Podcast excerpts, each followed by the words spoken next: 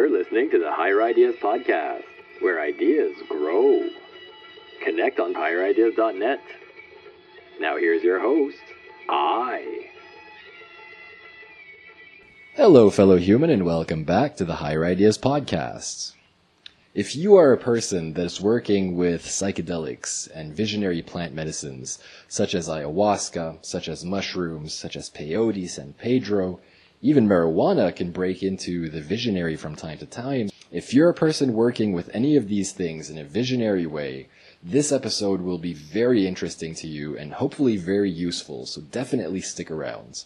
By the same token, if you're a person that is working with dreams, maybe you're a lucid dreamer trying to break into this realm of understanding and interpreting your dreams, trying to increase this connection to this other visionary experience we call dreams, this episode should be very useful and interesting to you too, so stick around. And at the same time, if you're a person out there who's working with a very deep meditation practice, which can also bring up its own kind of visions once in a while, its own kind of imagery to be interpreted, this episode also should be very useful and interesting to you.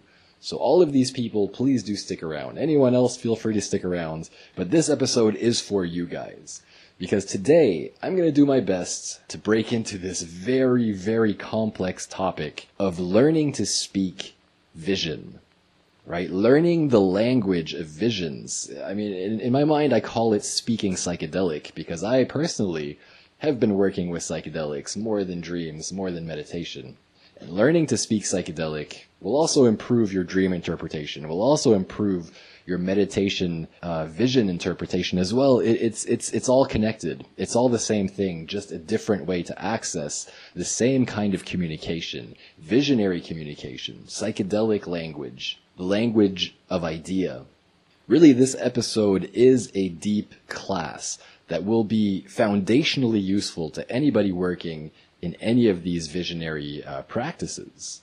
So before I get into teaching you about this stuff, I should first establish why my opinion even matters, right? Who am I? For people who have never heard this podcast before, let me just quickly say that I'm a person who has been living in South America for almost two years at this point, apprenticing with ayahuasca, with visionary medicine, and learning all of this stuff for myself, um, and working with it and getting to understand it more and more all the time. And before coming here to apprentice with ayahuasca, for years before that, I was already exploring mushrooms, which is another visionary medicine, and interpreting those visions and, and, trying to figure out what is happening here in these visions. What do these images mean? Why do they come? Where are they coming from? How do I understand them? Right? So I have been personally learning how to speak psychedelic for over four years at this point. And just like living in another country with a different language, such as living in South America here, very literally for me with Spanish, it's the same thing. The longer you spend in a place, the more you learn the language. So I've spent a lot of time in psychedelic space so far, and I've gotten to know the language and understand what's going on. And I want to do my best today to, to encapsulate the core understanding that I've got so far about this and try to share it with you so you have a head start. So if you're just getting into this stuff, you'll already know a lot about how to interpret and understand what's going on. Or if you have been working with this medicine for a while, maybe something I cover in here will fill in a gap that's been there for you and help you to better your practice. In any case, this should be uh, at least interesting to listen to and consider. So yes, let's get into this learning how to speak psychedelic.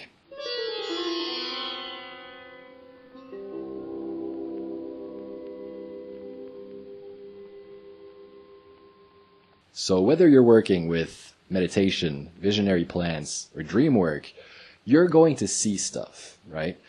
Uh, and I don't always mean see visually. Of course, with psychedelics and dreams, the odds are very high that you will receive a vision as a visual image, right? You will see a bird or you will see a rainbow and the game then becomes interpreting what that means. But when it comes to meditation, you receive it probably in a softer way unless you've got a very, very bright visual mind that interprets things very vividly for you in meditation.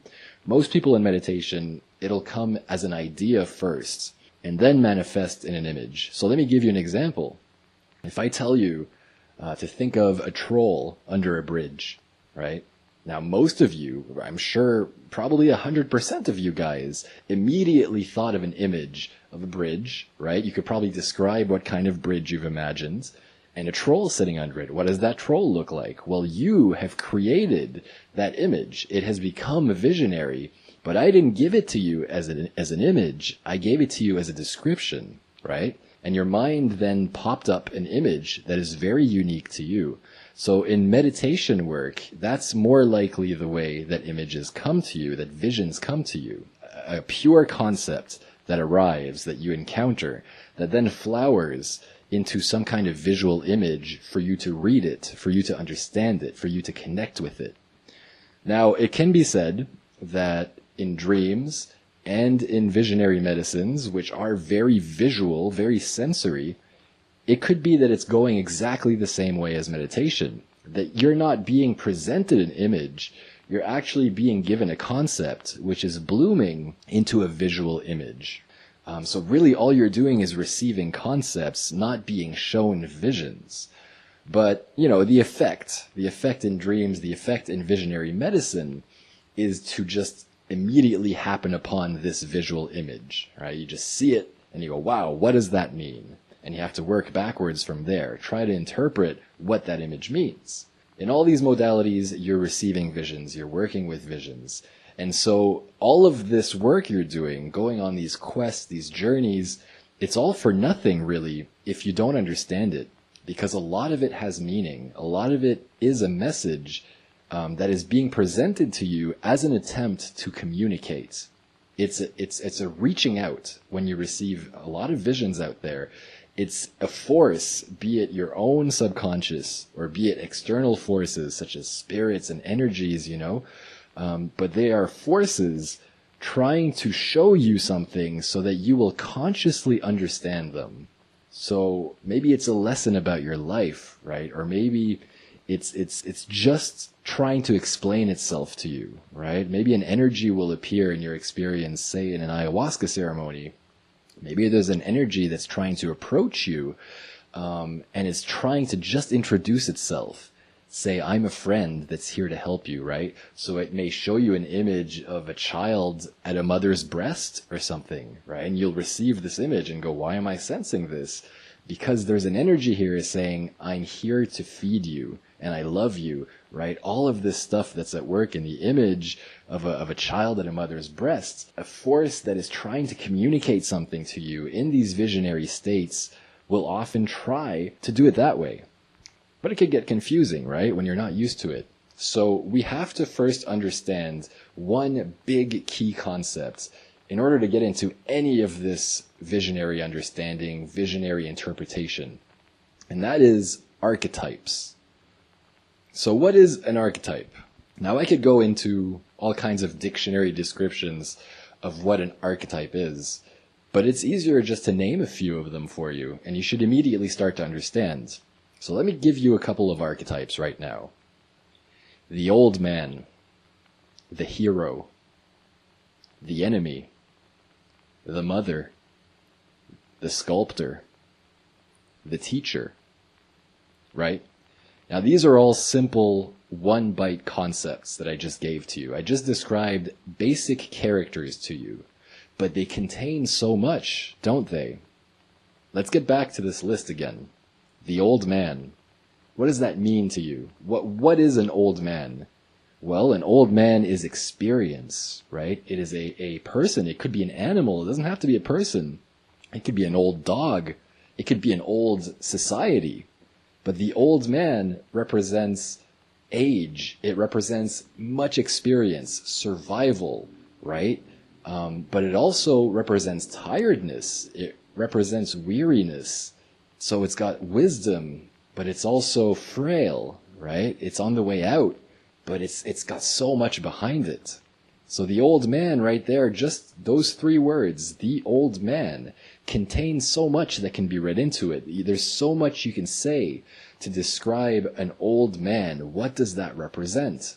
What does that make you think about? What goes into an old man?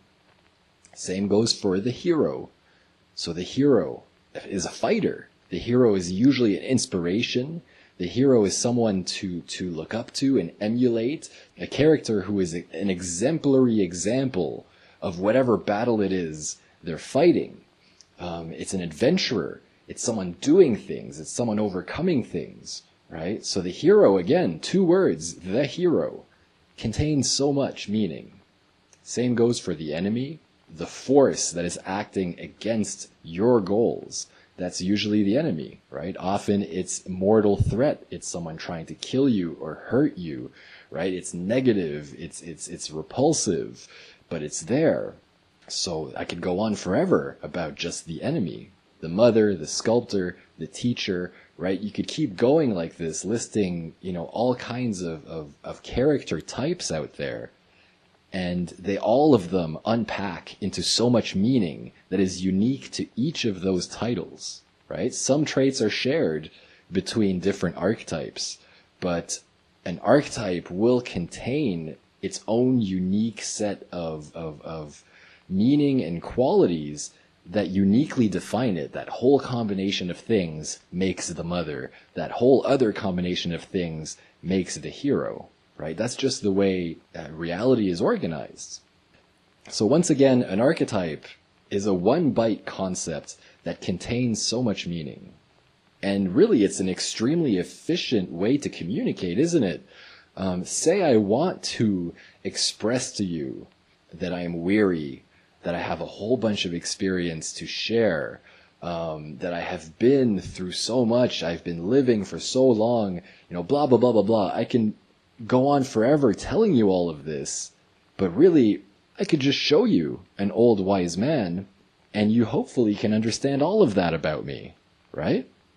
So it's an efficient way to work. It's, it's, it's an efficient way to communicate. It's saying the least amount possible, but containing so much within. It's a lot like a computer zip file, right? In, in a computer, you can wrap a whole bunch of files into one zip file, which is usually a lot smaller um, in size than all of the individual files. And then you could send that file to a person and they can expand it back out and all the files come back out to be browsed through, to be looked at. But sending that little package was a lot more efficient. It's the same way when it comes to archetypes. It's a small idea packed with specific meaning that can be um, decompressed, that can be unpacked and understood in so much minutia, in so much more detail than the simple package it was sent in. These are words when it comes to visionary language, when it comes to speaking psychedelic, these are the words, archetypes. And there's such a huge array of archetypes out there. But to understand that that is the very basic process at work when a visionary experience is trying to deliver you a message, it always works with archetypes. It's the most foundational, the most important concept you need to understand if you're going to work with these visionary experiences. Now, just a note before I go on, an archetype can also be an animal, it could be an object, it could even be something as vague as just a concept. Even a concept can be considered an archetype. So let's go into a couple of examples of those kinds of archetypes. When it comes to animals, right, um, one that's very commonly seen in uh, ayahuasca and in mushroom visionary medicine is the butterfly. Now, why? Why would there be a butterfly showing up in so many people's uh, experiences? Well, if you understand a butterfly, um, the amazing life process of an egg to a caterpillar to a cocoon to a butterfly, right? From caterpillar to butterfly, this is a huge transformation, right? It's a huge difference between these two states. And all of us out there who have been children, who have learned how, how butterflies work, um, you know, know how this goes. First, it's a caterpillar, and then it goes to sleep for a while inside this little mysterious shell. And eventually the shell breaks open, and this glorious, colorful, magnificent flying creature that's nothing like what it used to be before bursts free and flies forth in this beautiful way, right? So the butterfly um, is globally understood wherever there are butterflies, which is pretty much everywhere, right? Is globally understood by the human being to be a symbol of transformation, of complete transformation. Uh, a butterfly is nothing like a caterpillar, and if you didn't know they were connected to each other, you'd never think they're they're they're connected at all. Yet we know they are. Um, the butterfly signifies magnificent transformation. It can signify freedom. It can signify evolution from one state to a very different state. And considering the state that a butterfly um, is in when it's inside its shell transforming, it can also represent glorious um, eruption out of a state of, of difficult, very tight transformation, right? So a lot of people see the butterfly in their medicinal um, plant visionary medicine journeys because that's exactly what they're doing at the time. Um, the vision of the butterfly will be very common exactly because that's the message being sent. Look at you here in this process of transformation, right? It could be an invitation. Look, we need you to let this transformation happen. Become the butterfly. It could be an invitation.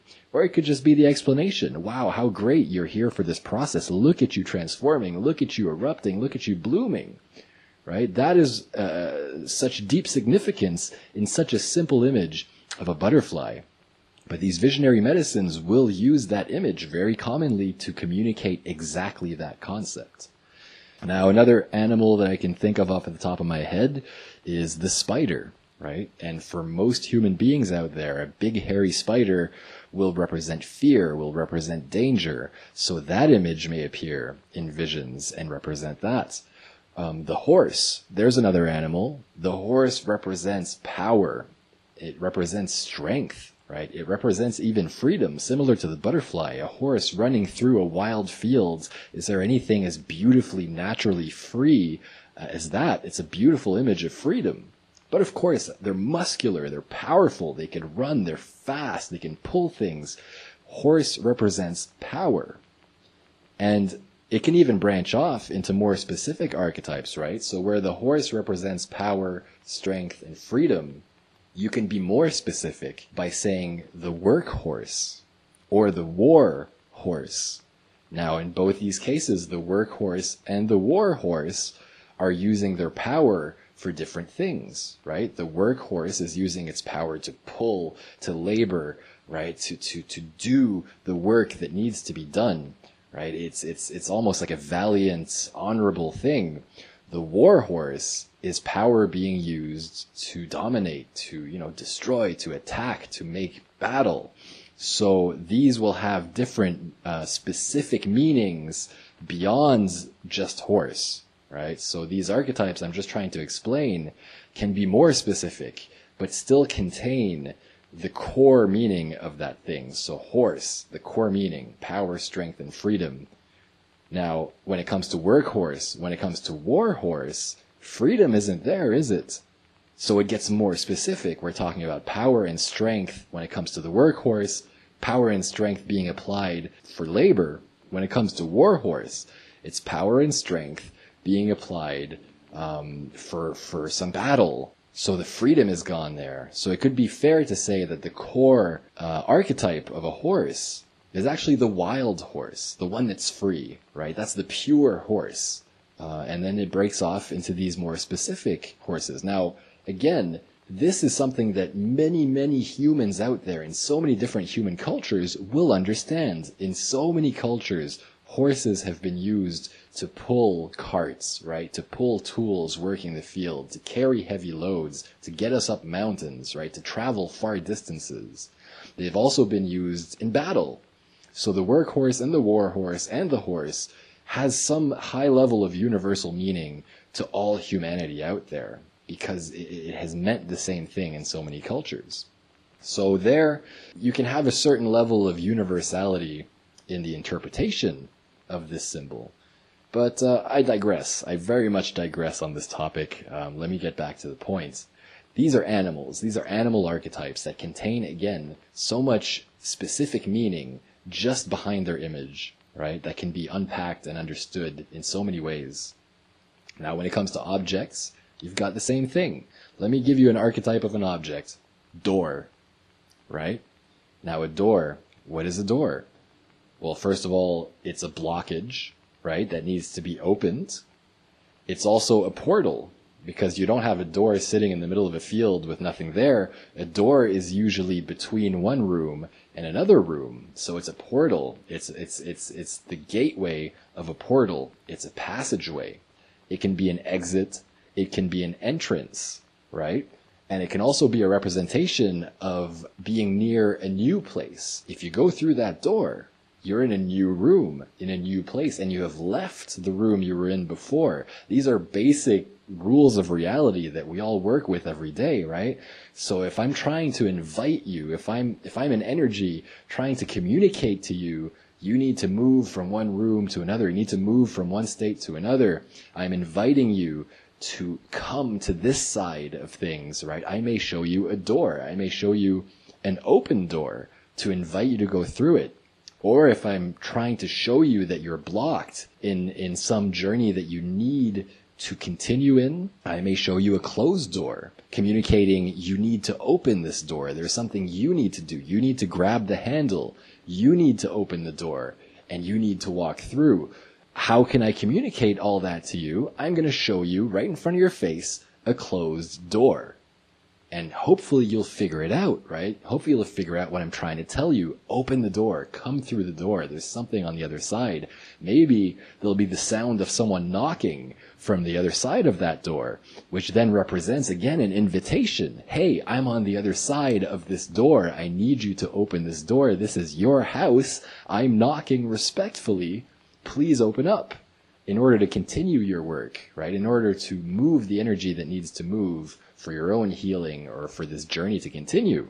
So you see just there, just the door, an image, an archetype that contains so much meaning, that can say so much depending on the context, depending on the action, depending on what's happening. But there again, an archetype that isn't even a person, it's just a door. It's an object. They're archetypes too. And as I said, an archetype could be as vague as a concept. I mean, look, good and evil, it's one of the most basic, universal, um, high level uh, archetypes out there on which most of the universe seems to be based, right? There's, there's good and evil, there's creation and destruction, there's push and pull, there's black and white, there's cold and heat, right? Um, the opposites, even there using the word the opposites describes all of those things I just listed. So um, very foundational to the universe. Opposites are everywhere in this uh, this realm. They're the foundation of this realm.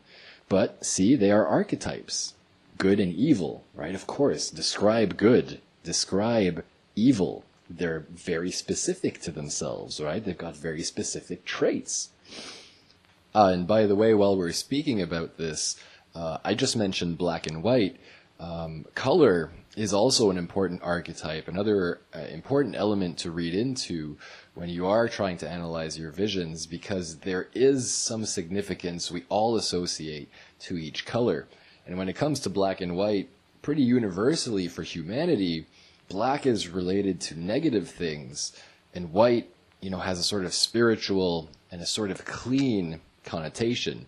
Now that could be a sort of dangerous statement to make in these ultra sensitive, politically correct times. Somebody might get ruffled and say, why? Is it because black people are bad and white people are good? What are you saying? Well, no, it's much more deep and psychological than that. And it comes down to day and night, right? Um, way back in primitive history, um, all humans had the same feeling about nighttime, which was fear, which was apprehension, right? Which was danger. Predators came out more at night. It was more difficult to mind your surroundings. And what is night, especially when all we had was, was fire?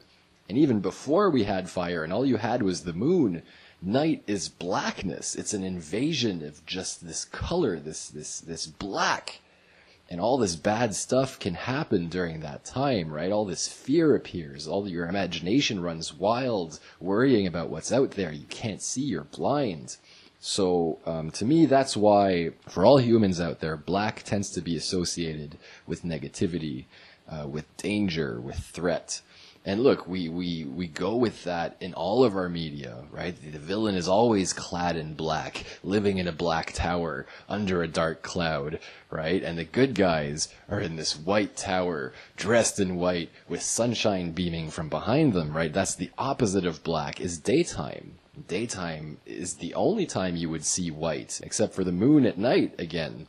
So that's just to say that color is important too, especially when it comes to black and white. If you encounter uh, a tiger, a black tiger, then that's probably representing something um, negative, right? Whereas if the tiger was white, that might represent protection. That might represent, um, you know, everything else that the tiger represents. But the fact that it's white shifts its meaning completely. So color is also important, not just black and white, but blue and green. Um, but just like all the other symbology out there, really it comes down to understanding what those colors represent to you. And it could evolve over time. And it's not a black and white thing, no pun intended. It's not so black and white. Sometimes a black figure will appear in your visions that isn't necessarily bad.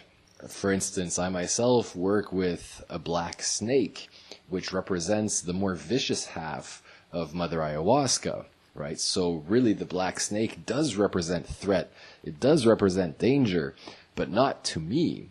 It's threat and danger pointed at enemies, pointed to anything that comes to threaten me. It's like a counter threat, right? So although it is a big, vicious, black, scary snake, it's not to me. To me, it signifies protection, you see? It's only black and big and scary to anyone that would try to cause me harm or any, any enemy in any battle I'm fighting out there. So a concept can be an archetype. It doesn't have to be a person. It doesn't have to be an animal.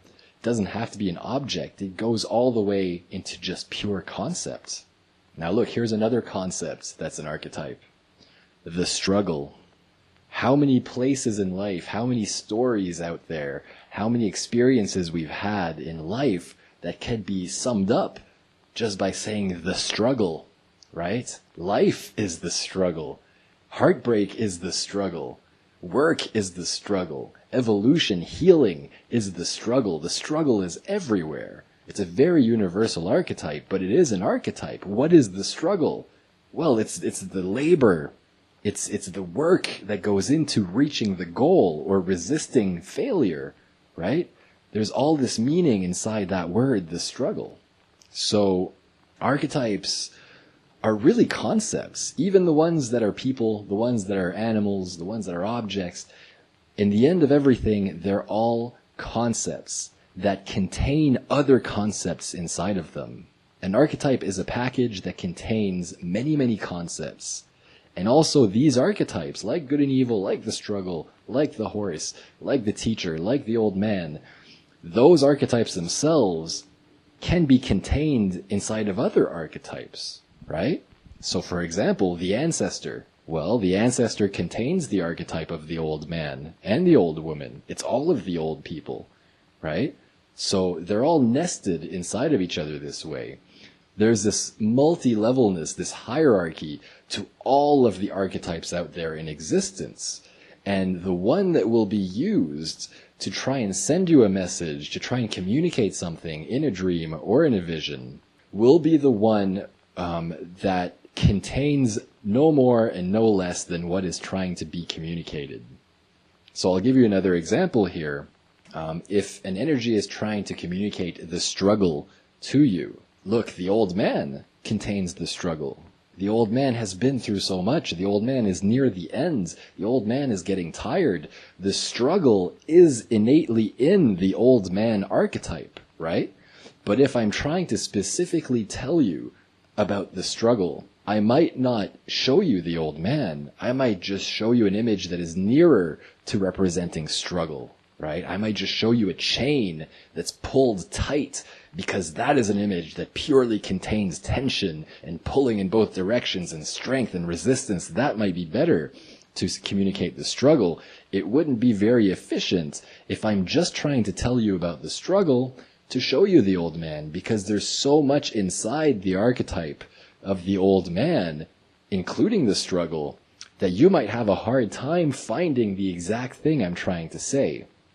So what I'm trying to say here is that the image that will be used so often in visionary experiences, in dreams, will be the image that is as close as possible to what is trying to be communicated. It's extremely efficient and amazing to see the way these visions work sometimes in giving you the most perfect image, the nearest archetype to what is trying to be communicated with as little room for error as possible.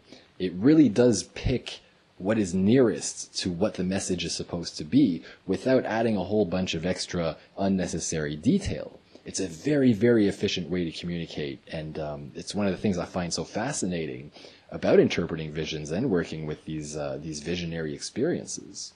So, so far we've seen that archetypes can be people, uh, imagery of people, it could be imagery of animals, it can be imagery of, of objects, and it could even be just pure image free concepts, right? Um, that are demonstrated more in the action of what's going on and less about the specific image you're seeing.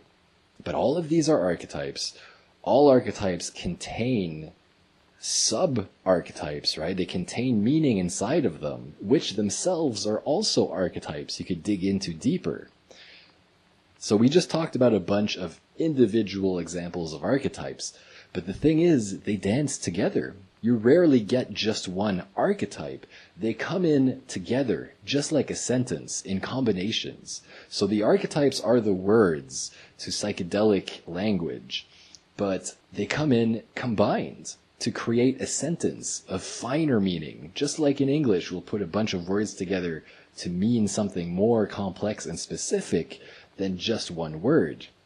So let's look at an example here. The flower so a flower, right? What does a flower represent? Well, a flower is a plant, right? And plants as archetypes are great because they don't do much, do they? They're, they're a pretty simple archetype. What does a plant do? Well, a plant grows. It's a growing thing. So it can represent growth. It can represent, you know, life. It is just this living thing. It doesn't dance. It doesn't fly. It doesn't really hunt. You know, it's just there and it's living. So, um, you know, a flower is a part of a plant. It's part of the whole process.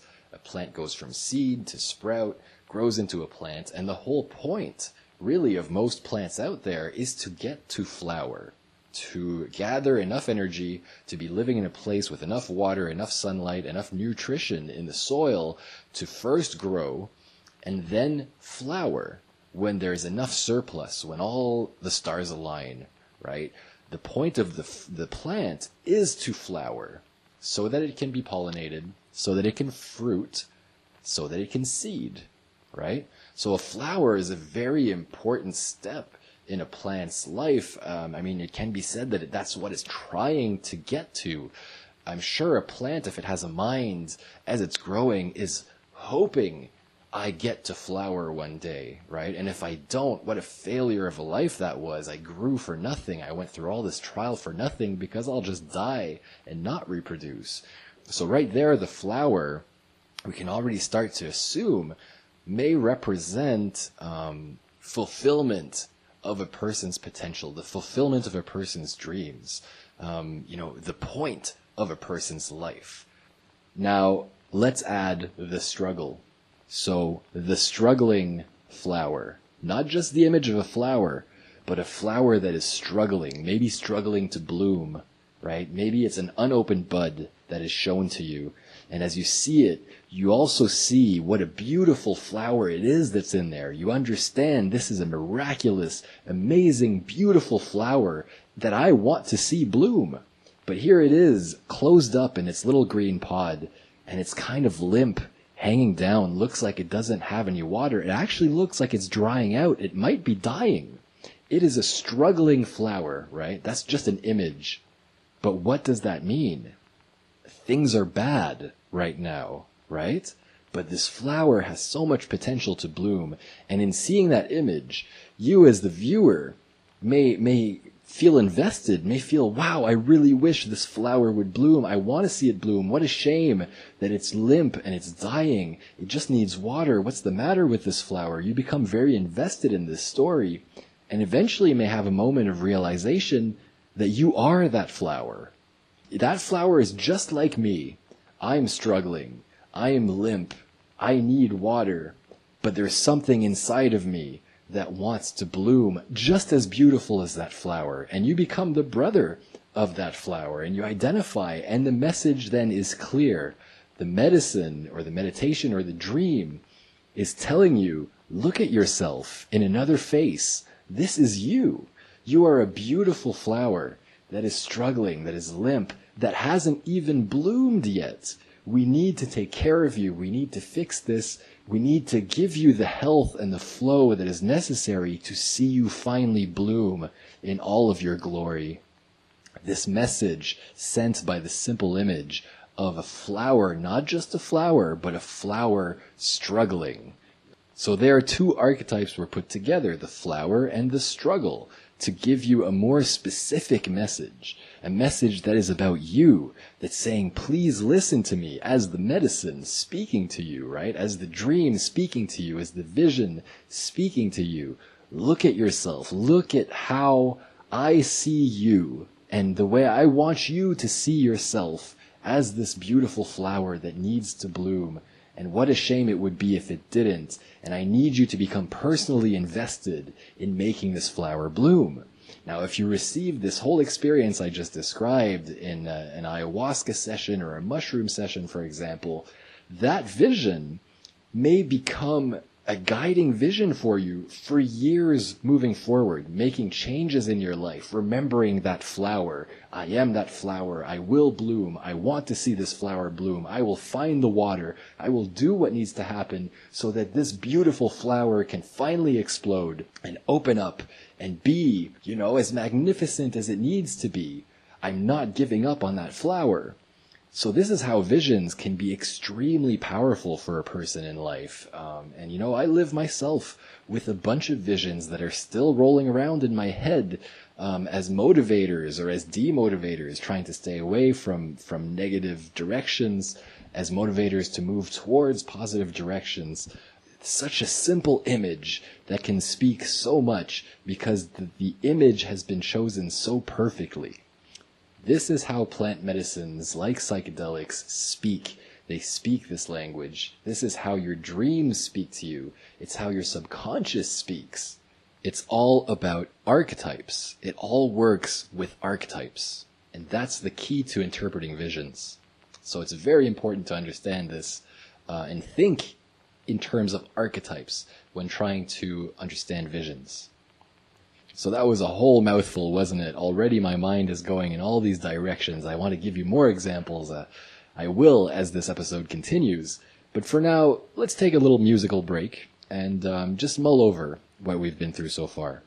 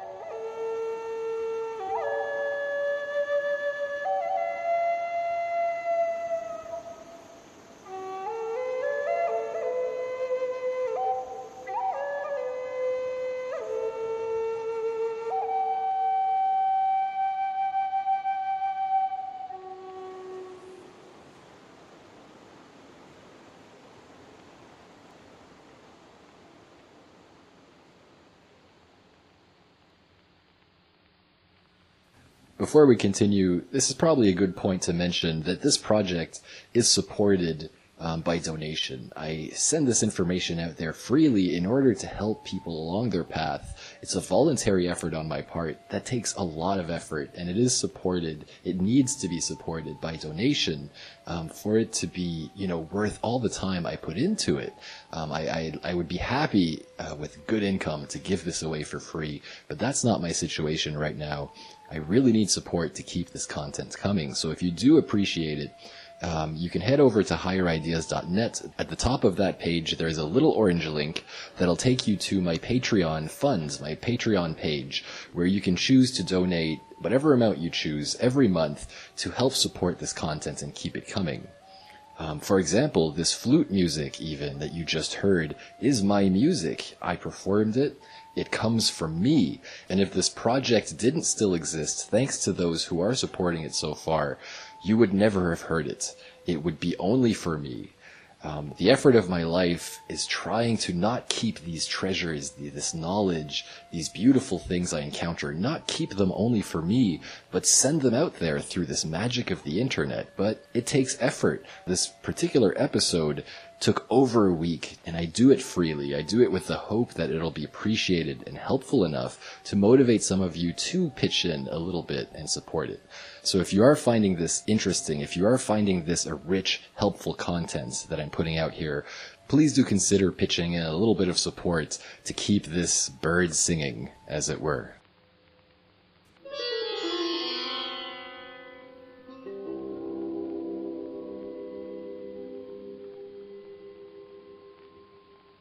Okay, so we're back. Now, why is it this way? Why is it that dreams, that meditation, that um, psychedelic plant medicines will speak to you purely in archetypes? Why is this the language that is being used by these these these efforts to communicate? Right in dreams, your subconscious is trying to communicate with you. In meditation, you are trying to listen to your subconscious, just like in a dream, right? You're trying to become neutral and hear what comes up and observe what comes up and, and be attentive to, again, communication from a deeper level.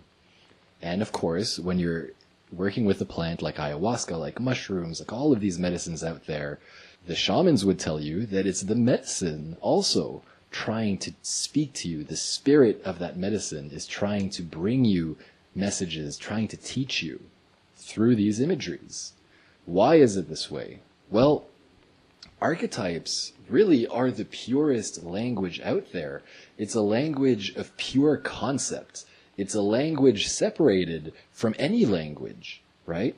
Every language out there works with archetypes, be it Chinese, be it English, be it French, be it Spanish, and we have words, different words, for the exact same archetypes, right?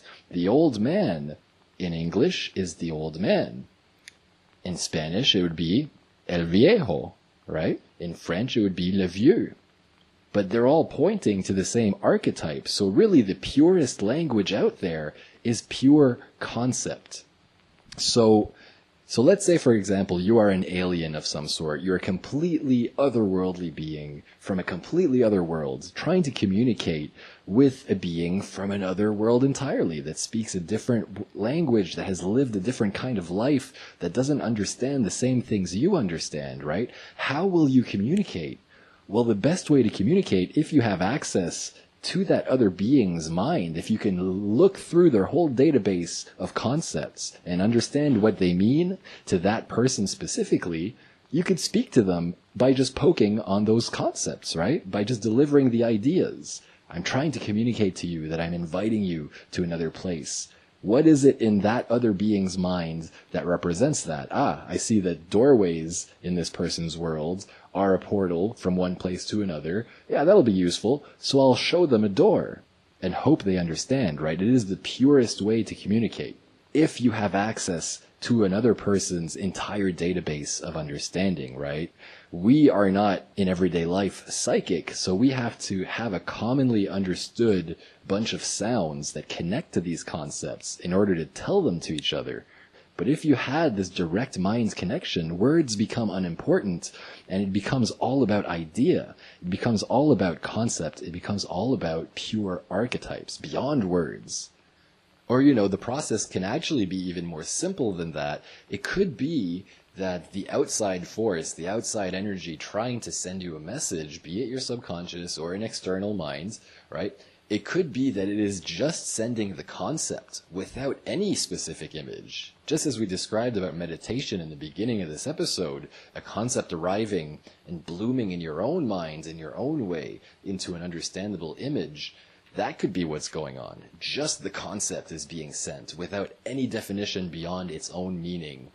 And it gets into your mind and your subconscious knows exactly the image to use to represent that concept um, so it could be that, that it's your subconscious making the decision about which image to use, which would again explain, uh, probably in a better way, why these images tend to be so perfect when you do finally understand what it means, why it can be so perfectly chosen, so custom chosen for you.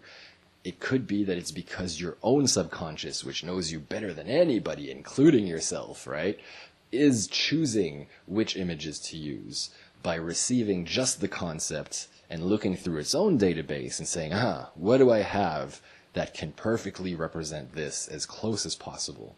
And then it throws that up to your conscious mind for you to read and hopefully understand. So it could equally be that. These different modalities of, of visionary work communicate this way, speak this way. It is just the purest language. It is idea, pure idea uh, beyond any kind of word, beyond any kind of spoken tongue. So, in having psychedelic conversation, visionary conversation with your subconscious or with plant medicines, it becomes really important to learn to speak psychedelic, right? And learning to speak psychedelic is all about learning to interpret archetypical imagery. Now, the good news about that is that it's easy and it's natural. It's absolutely natural. Even before you learned any spoken language as a baby, you already understood archetypes. You already understood the figure of your mother. You already understood the figure of your father. You already understood food and, and sweetness and sourness and toys and pleasure and pain. You understand archetypes before you understand words. So it is more natural to you, to everyone out there, than any language. So um, it's really not that hard. But the bad news is there's room for error because it's all about interpretation. It's all about interpreting properly. That's the game at work in trying to understand psychedelic language. It's not initially as clear as what we're used to, spoken language, which has very defined meanings for sentences and words. But when you become good at understanding archetypes, you get to understand that actually it is a lot more specific than any spoken language. It's just about becoming better at understanding this language. So, the good. You're a natural. You do it all the time. When you're dreaming, you are speaking with your subconscious, right? And you're doing it every night, whether you remember your dreams or not you're always listening to archetypical imagery, to psychedelic uh, communication, to psychedelic language, to visionary language. We're working with it all the time. So we're all naturals. Further good news is the messages are custom made for you.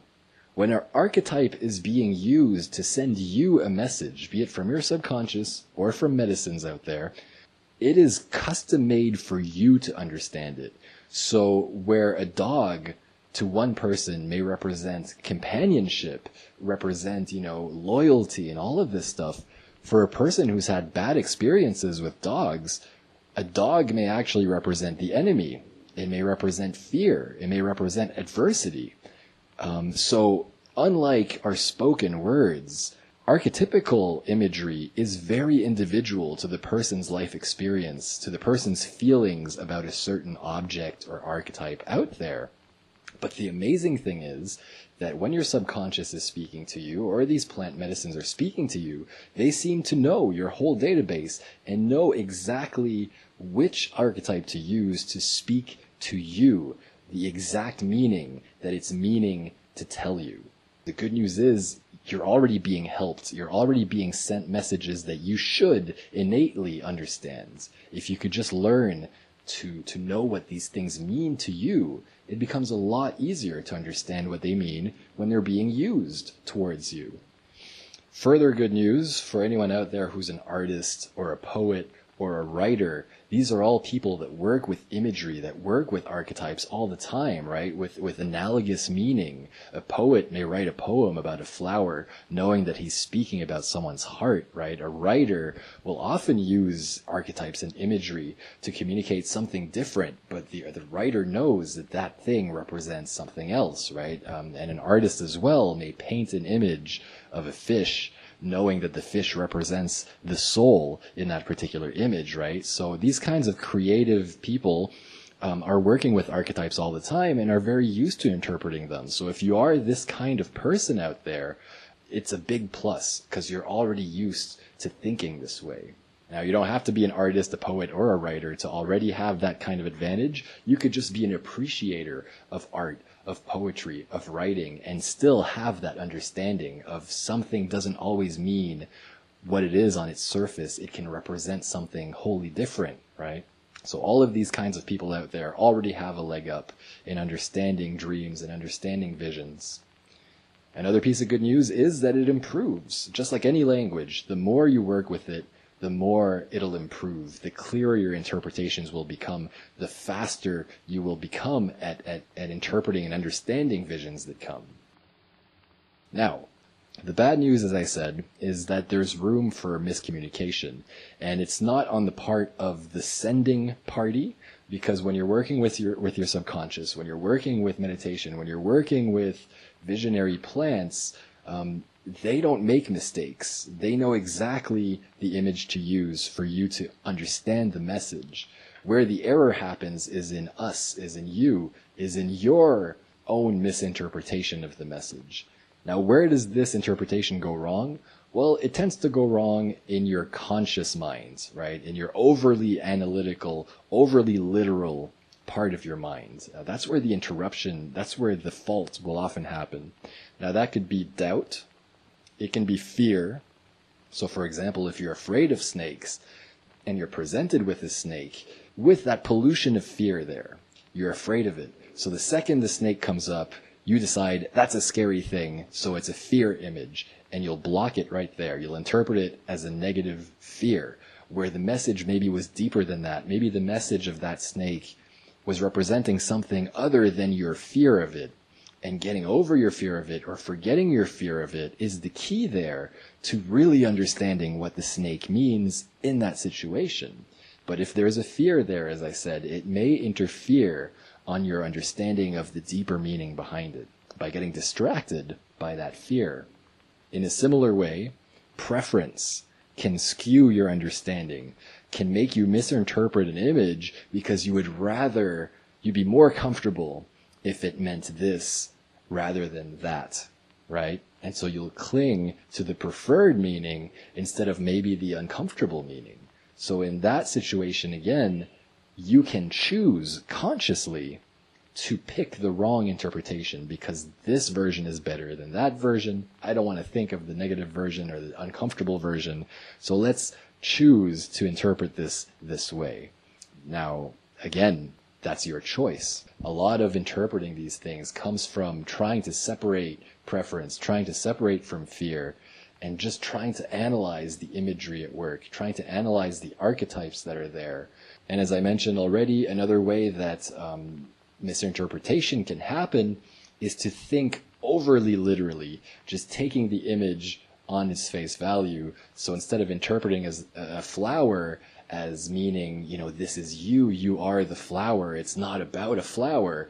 You may just start thinking, why am I seeing a flower? Do I have to find that flower? Is that flower a medicinal plant that the medicine is telling me I need to find and work with, right? You get into all this literal thinking obsessed on that flower, but it's the idea of the flower that was important there, right? The idea of something that needs to bloom that isn't blooming um, so you can get distracted in taking these visions overly literally. So let me give you a couple examples here how fear and overly literal thinking, etc., can divert, can uh, derail proper interpretation of a, of a visionary image. I was once in an ayahuasca dieta in, in a group ceremony where the image came of a butterfly struggling to come out of its cocoon And just like the example of the flower I gave earlier, I had an understanding that this butterfly represented me, my struggle to come out of the shell, to bloom, to be set free, to fly out gloriously, right? So I was invested in this butterfly's fate as I watched this vision develop. And as it struggled and struggled and struggled to break free, it just wasn't. It couldn't. It was stuck halfway. And as much as I wanted it to be free and to come out and to break out and be glorious, not only for its sake, because it's a beautiful butterfly that's trying to be birthed, but also because I understood this is representing my struggle, right? Um, I was trying to will it to be free. But as visions often go, you don't really have control. When they're true visions, you're just observing the message, right? And what eventually happened to this butterfly is it became tired it stopped pushing and pulling. It seemed to stop struggling. And eventually, it just fell out. It slid out of the cocoon and fell to the ground, dead, with its shriveled wings, dead. So, my usual fearful self, I almost interpreted it as, well, it's hopeless. Look, this message, this vision is telling you it's too late. You weren't fast enough. You weren't strong enough. It's all over. You're dead right? Just like this butterfly, you're a lost cause, you're dead, right? And a person could take that in a very negative way and, and fall into despair for the following days or for the rest of their life, you know, just thinking of this dead butterfly, I'm screwed, right? But having worked with these images before and having worked with exploring the meaning beyond your fear or beyond overly literal thinking, I eventually properly interpreted that vision as to mean it's over for now. Forget it for tonight. It's it's it's not going to happen tonight. You know, you're out of energy. You're tired. Uh, you don't have what it takes tonight. But it's not forever, right? The message was, here's a moment for you to break free of all your issues, to, to gloriously bloom and fly off. But for now, it didn't happen. So the butterfly is dead. Let it be, right? Just forget it. Next time right? That was actually the proper interpretation because eventually, you know, I did come out of these struggles and I did gloriously unfurl my wings. So I could have chosen to, to fall to my fear there and misinterpret the message of the butterfly dying as saying it's hopeless forever. Really the message was, for now, it's over, right? For tonight, forget it. It, it. it could have happened. It didn't happen. There's other butterflies out there, right? There'll be other nights which, as I said, turned out to be the truth. In that exact same ceremony, um, later that night, as I was still in the state of trying to revive this butterfly and worried about what does this mean? Does it mean it's all over? Does this mean I failed? Does it mean there's no hope? Eventually, I had a secondary vision of a, of an old horse walking up to the door of this hut we were in and just dropping dead at the door. Just dead horse. And there was a second confirmation of the actual message. A dead horse, what does that mean? Well, we have the expression beating a dead horse, right? And what does that mean? That means you keep trying when it's over already. Just let it go, right? Stop, stop wasting energy beating this dead horse. So there was the secondary message. Death again, yeah? I could have taken it negatively and fearfully. But when that dead horse appeared, I understood for sure what that butterfly meant, which meant for now, for now, just forget it. You're beating a dead horse tonight. Let it go. We'll try again later. Now, another little example that has often come in my own visionary ayahuasca experiences is the figure of a needle.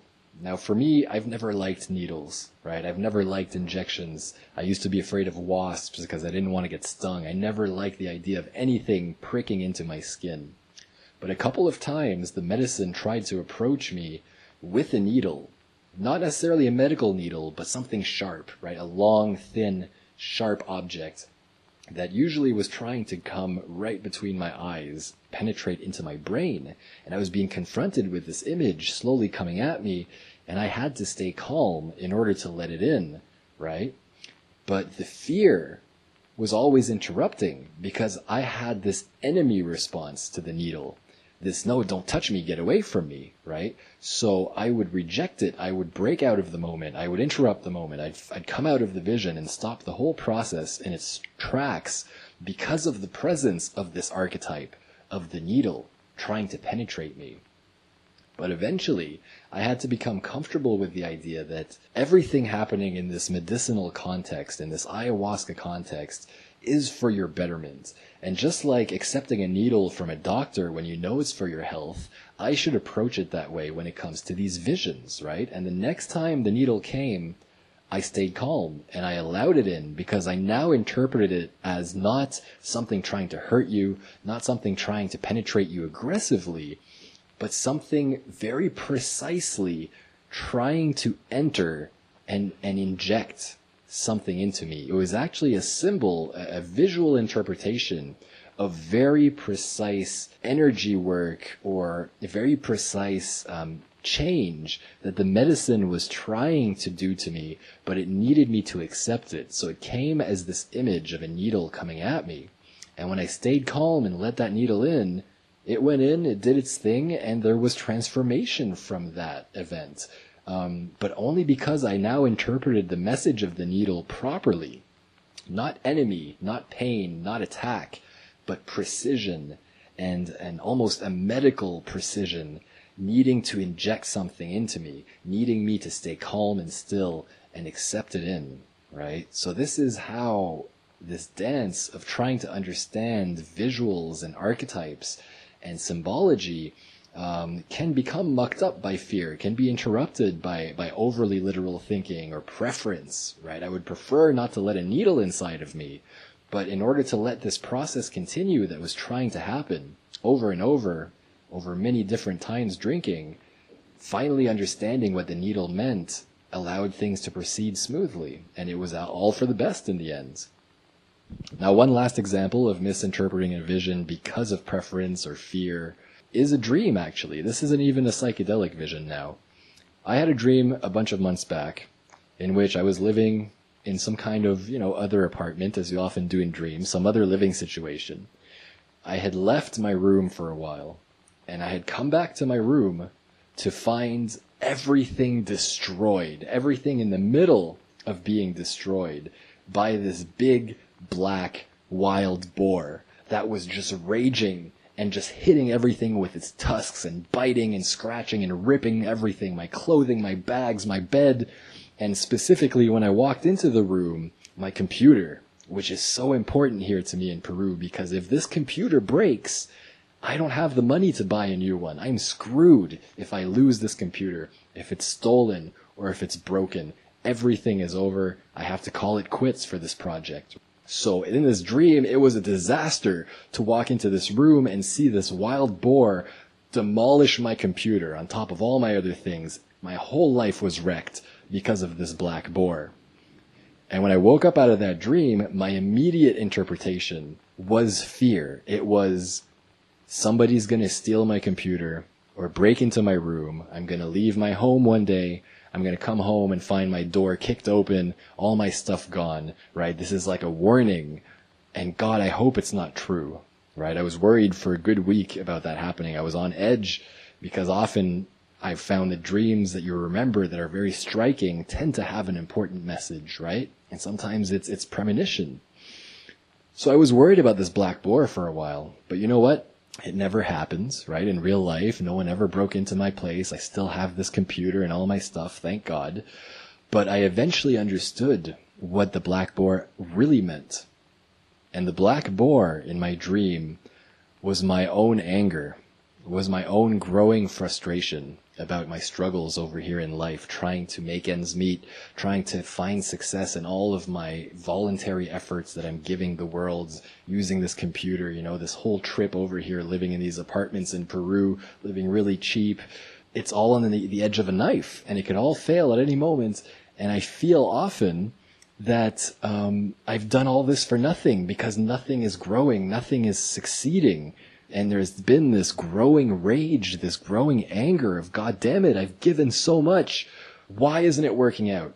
And in those same weeks where that dream had come, that anger was becoming an interruption. I couldn't work anymore. I was angry at all my projects. I didn't want to touch anything because it felt like everything is for nothing.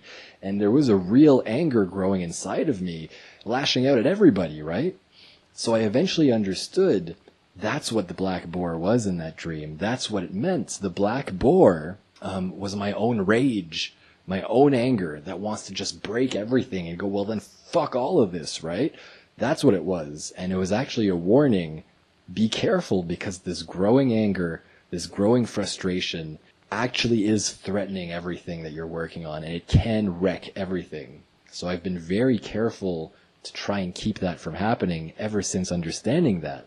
But see, I initially interpreted the black boar as an external thing, someone else coming into my space and ruining everything.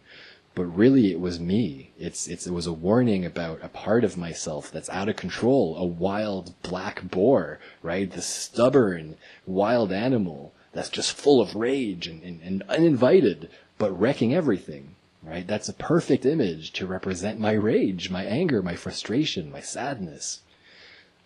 So a lot of times you just have to spend some time with a vision and not lock in its meaning right away, a wait and see approach, and often the real meaning shows itself. And when you do finally encounter the real meaning, you'll often be amazed at how perfect that image was for that specific meaning. And sometimes you'll be even a little confused of how did I ever not see it, right? Now that I see what it means, it can't mean anything else. It is such a perfect representation of what it actually means. And the interpretation I had before sort of was a proper interpretation, but not as perfect as the final interpretation that is correct. That's just the genius of this archetypical um, communication. Um, there's that room for error, but when you get it right, it's just such the perfect image. You couldn't yourself think of a better image to say what it was trying to say. It's a really elegant, really beautiful language that um, only has that room for error. So really, a lot of the work comes with learning to clean up your own interpretation, clean it up from doubt, from fear, from preference, and overly literal thinking. So before I move on from this section about the good and the bad news about interpreting psychedelic language, there is one warning I want to give you, uh, one mistake that a lot of people make, which is giving other people's interpretations precedence over yours. Because the, one of the most amazing things about archetypical psychedelic language is how amazingly specific it is to you. So as I said earlier about dogs, right? How a dog for one person may mean loyalty, may mean uh, some kind of valiant image of a best friend. For another person, a dog could mean an enemy. It could mean a scary thing, right? So you have to be careful about reaching out to others for interpreting your visions. Even if it's a shaman, if you're working with ayahuasca or these other plant medicines, even if it's someone you think is an expert, um, if you reach out to them with a vision of yours for their help in understanding it, you should definitely give an experienced person, you know, benefit of the doubt. You know, you should give them the respect of seriously interpreting their interpretation and thinking it over, mulling it over. But it's always a mistake to think, well, that person's more experienced, that person's an expert, so let me just go with their meaning. You are always the first person in line, the most qualified person for interpreting your own vision because it is meant for you. It is specifically tailored to you. So with enough time, with enough processing, with enough living with a vision that's hard to understand, you will find the meaning for yourself. Um, so try not to shortcut by jumping onto someone else's meaning, no matter how impressive they are. Um, even with my own maestro over here in Peru, my own shaman who I'm learning under, I often turn to him to help interpret visions. But what I'll do is seriously consider his interpretation, give it a lot of thought and a lot of, uh, of time considering whether that could be the case. But what I'll never do is go, well, that's what he says, so that's what it is, because I understand what I'm explaining to you here. You are the first person, the most qualified person for interpreting your own dreams, your own visions, uh, your own psychedelic messages. So, how do we get better at interpreting this language? Well, like everything else, first and foremost, practice, experience, right? So be it interpreting your dreams, you have to interpret your dreams for a long time and you start to understand the way imagery speaks to you specifically, right? Um, or if it's journeying with psychedelics, well, having more psychedelic journeys will make you better and better at interpreting these messages that come and understanding the imagery that tends to be used and what it tends to mean. Another way that is great for increasing your understanding of these visions is to increase your database.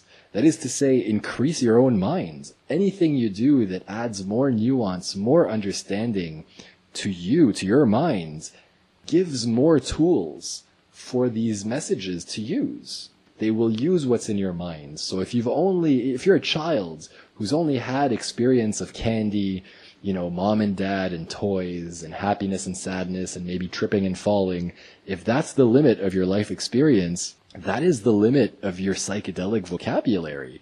So when a psychedelic or a vision is trying to speak to a person like that, there's not much they can use to say anything very specific. It's very broad. It's very general. But the more refined you can make your mind, the more you could learn about the mechanics of nature or the universe, the more you could understand relationships between people, the more personal experiences you gather in life, or the more types of people or different cultures you encounter out there, the more you feed yourself, your own life experience, the more your vocabulary grows, the more these visions have to work with to give you a nuanced message. So, you know, it could be as simple as traveling the world, visiting other cultures, studying other cultures. It could be learning an instrument. It could be, you know, arts. It could be drawing. Uh, one big one, one very big one is observing nature. Watching nature at work, watching ants, you know, just going around doing their business, observing a butterfly coming out of its cocoon, um, you know, watching birds taking care of their eggs or maybe baby birds in a nest, um, and also, of course, scientific understanding. Watching nature documentaries to understand how nature works will give you a much richer understanding of an animal when that animal is presented to you in a vision, for example. Um, learning how plants work, how the biosphere work. These medicines, these plant medicines that you're likely to be working with if you're working psychedelically, come from nature. And that is the first language they will tend to use. The first kind of imagery these forces will tend to use is imagery of nature. So the more you can understand nature, the more you're helping them by, by adding to your, to your lexicon for them to draw from. Your deeper understanding of nature and life and the processes of life, um, of how plants work, of how a plant grows, about seeds, about fruit, you know, about decomposition, about all this stuff this gives you a much richer vocabulary for these forces of nature to work with when speaking with you because they too understand those things. These are things important to life, so all life understands it. And um, it, it, becomes so, sort of a common language between ourselves and these plant medicines, more so than things like human technology, like machinery, right? Um, these are things that those forces don't know as well. It's not in their their life experience as much as it is for a human. So learning how things work, especially nature, will help greatly in uh, improving your, your communication with these other forces. And of course, when it comes to your subconscious mind, if we're talking about dreams and meditation, that also is plugged right into nature. So, so where it can draw on human things more, like machinery, like, like institutions, like a school or a hospital, things like that, right? Dreams and meditation imagery can draw on the human half of things, but we're always a natural creature first, especially our subconscious, which is much wilder and more plugged into the, the process of life, of pure life, than our conscious minds tend to be. So there's that whole other half there at work, even when not working with plant medicines, that whole half of nature, of life, of natural process uh, the more you could grow that understanding consciously by studying this stuff, by becoming interested in it, by observing it. It is the first vocabulary before any human invention. The language of, of the processes of life on this planet is the most foundational universal language of life on Earth. So another great way to increase your database, um, increase the language with which these forces can can speak to you, is by consuming stories. stories are just full of archetypes. Um, they're made of archetypes. Every character in a story tends to be a very defined archetype. Even the supporting cast, even the extra superfluous um, characters in a story, if you sit down and analyze them, you realize they all have a purpose. They all represent something. They all embody some different force in the story. There's not a lot of wasted, pointless characters in stories because an artist has to sit down and create them and they need a purpose. They need to embody some meaning in order to interact in this story, right? So, so stories are a rich, rich place to find characters. And it helps to grow your list of characters, um, to, to, to ingest more stories, more various kinds of stories, to look for various different kinds of characters out there, good and bad and neutral. Every story has a hero, right? Every story has a villain. This is not very varied, right? We know what a hero is. We know what a villain is. But every different story has a different kind of hero, right? The story of one hero is very different from the story of another hero from another story, right? They've got other challenges to overcome. They've lived a different kind of life experience. They have different abilities. Um, they face different um, challenges. They survive different things. They, they, they, they may be defeated by different things, right? So although the hero and the villain is this very broad archetype that covers all stories out there, including life, um, when it comes to individual tales, individual stories, the details are different around each of those characters. If you've only ever heard one story, one legend in your life, then you only have one hero to draw from, and you only have one villain to draw from, right? That's not a very rich vocabulary. But if you've consumed a ton of, you know, movies and books and legends and all these different stories, and you have this very cultured knowledge of, um, of story out there, historical story and modern story, all of this stuff, the more of these you ingest, the more specific heroes and villains you know about. So let me just give you a couple examples, okay? Frodo from Lord of the Rings. Now, the archetype of Frodo is a reluctant hero that, that uh, thinks themselves weaker than they are, but contain more strength than they know um, who is carrying a heavy, heavy burden that nobody else seems to be able to carry, right? Um, that somehow fate has determined you will carry this burden because no one else can. It's outrightly stated, um, even from the characters in that story, right? Galadriel, I believe, uh, the, that elf witch tells him, if you can't do it, nobody else can. You are the one who will do this right? So, so a hero carrying a burden that no one else can carry, that is, that is destined to be in the hands of this hero, going through all of these struggles, losing friends, um, getting lost, you know, going through all kinds of perils, eventually to, to succeed, but only with the help of a friend, right? So, that hero is very specific to Frodo. Frodo becomes a very specific archetype to himself because of those details that character contains, right? Those character details, those history details, um, the path, the life of that character is very specific to Frodo. And there are elements of Frodo's story that are shared by other heroes, but that specific combination is only Frodo.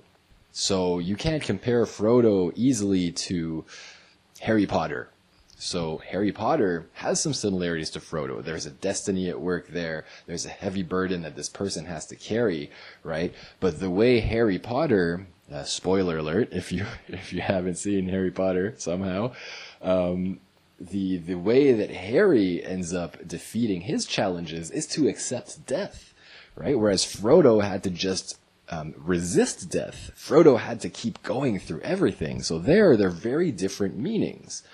So if, if a force is trying to communicate, you need to let something die or you need to accept death in order to move on um, from the things that are blocking you, they may show you Harry Potter. Very dependent on the situation. But if the message is persevere with your burden, don't give up, don't succumb to defeat, you will triumph in the end, you may be shown Frodo, So this is what I'm saying. By ingesting um, stories, the more characters you fill your head with, the more literature you know, the richer your vocabulary is because these forces love to use characters. So let me give you a couple more examples just to show you why it's helpful. Um, earlier on, right, I gave you the example of a troll under a bridge. Now, I think most Western people, um, at least from my generation, I don't know if we still tell this story to younger people these days, but uh, most older people understand that that legends of a troll under a bridge is about this guardian that sits under a bridge, and anyone that tries to cross over that bridge to get over the river the, the, the troll will attack them or, you know, demand something from them or, or they'll die. Uh, some toll for passage or play a trick on them to trap them into, um, coming into his clutches and eat them, right? So the, the, we know that. We know that story in general, but if you don't know that story, a troll under a bridge, you may have trouble understanding what that means, right? But that's a very useful image if you do know about it. If you do know that legend, a troll under a bridge is such a great symbol of, okay, look, a bridge. It's something you need to pass. It's the only way across this divide, right? Similar to a door. It's the only way across this river. If you try to cross the river on foot, it'll be very difficult or impossible, right? So you, you must pass this bridge to proceed. But under the bridge, there is a beast. So a troll under a bridge can be this great symbol, this great archetype of needing to proceed, but being interrupted by a fear, right? Or by a sickness, by a weakness, by a fault of yours. And you must find a way to deal with this situation. So, as I said, if you had never heard that, that little story of the troll living under the bridge, that's not in your vocabulary. And that image can't be used to so perfectly describe what I just described there. So ingesting stories, especially old legends, which tend to be much simpler and uh, much more uh, clear definitions of archetype without too much complication, filling your head with stories, with characters, collecting them um, voraciously um, is a great way to expand the, the, vocabulary visions can use in order to communicate things to you. Um, I mean, look, Sleeping Beauty versus Cinderella, right? These are two very different characters. Sleeping Beauty is sleeping, is waiting to be awakened, right? It's it's it's a symbol of of resting potential, just waiting for someone to come and actively kiss her to wake her up. Sleeping Beauty can be used as a descriptor of sleeping potential that only needs action in order to arise. And Cinderella, again, is, is a story of potential, but unappreciated potential. Potential that is being put to use in ways that diminish it that that almost insulted, that spit on it, right? So that could be a very useful archetype used to communicate to someone who's got this potential, something they need to do in their life that they're not doing because they're just going to work and they're just doing the grinds and and they're spitting on their own potential, right? They're putting their own great potential, their own dreams. Cinderella was a dreamer, hoping for a better life, but just working as a slave right? So Cinderella can be this great image uh, communicating to a person you're disrespecting your dreams, you're abusing your dreams, you're enslaving your dreams by choosing to get to grunt work, which is below you. So I'm sure you're getting the idea, the benefit of filling your head with all these different characters, with different stories that represent different things, because they all are very useful archetypes and please expand beyond just modern literature, modern movies, video games, and all that stuff. If you do take this advice to heart and you do start filling yourself with more knowledge of story out there, please go into history, go into, you know, Greek mythology, go into, you know, the Bhagavad Gita, the Hindu uh, cosmology, that Hindu religion full of so many great archetypes, or, you know, old legends of castles and kingdoms, um, you know, even just like Mother Goose, things like that. There's so many simple little stories that are such a concentrated, specific archetype at work in those characters. The simpler the story, I think the more useful the archetype. Although a more complex character can also uh, be useful to, to express something more complex, but the more basic things are, um, the, the clearer things are, the less definition a character has, uh, you know, the clearer its meaning when it is used. So these old, simpler stories of times gone by um, are totally worth putting into your head to expand your, your vocabulary. And characters are very important when it comes to visionary work, when it comes to dream work. You know, your dreams are filled with characters. When it comes to visionary work, such as ayahuasca, your journeys will often have moments of encountering characters, be they animals, or be they spirits, or be they people. Characters will manifest, especially in medicine work, when you're working long term with something like ayahuasca.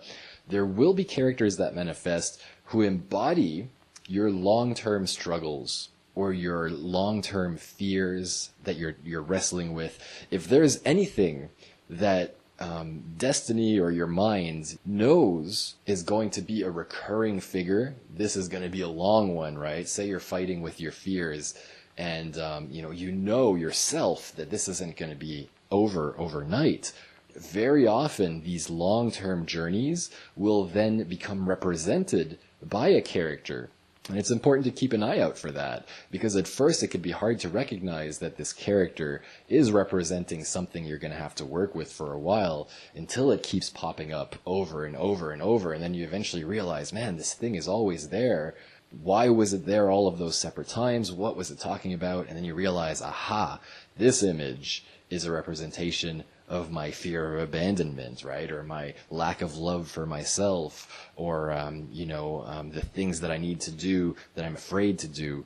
Um, these things that, that will be a long-term process often choose to manifest as a character for you to get to know, for you to sort of target, right? Uh, oftentimes they'll appear as a form of an enemy because it is the thing you're working against. So it gets manifested in the image of some sort of enemy for you to be able to grab onto, to face off with, and find a way to defeat.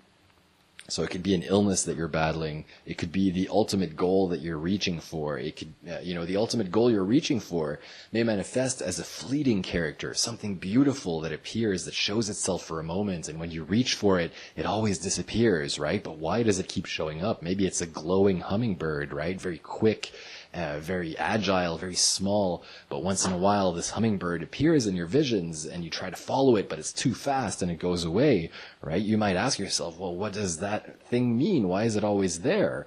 If it's always there, it's got a meaning, and that meaning may be, as I said, the ultimate goal that you're reaching for, right? Chase me, be fast enough to catch me, come this way, right? Pay attention. This is the way that things manifest and represent in visionary and dream work.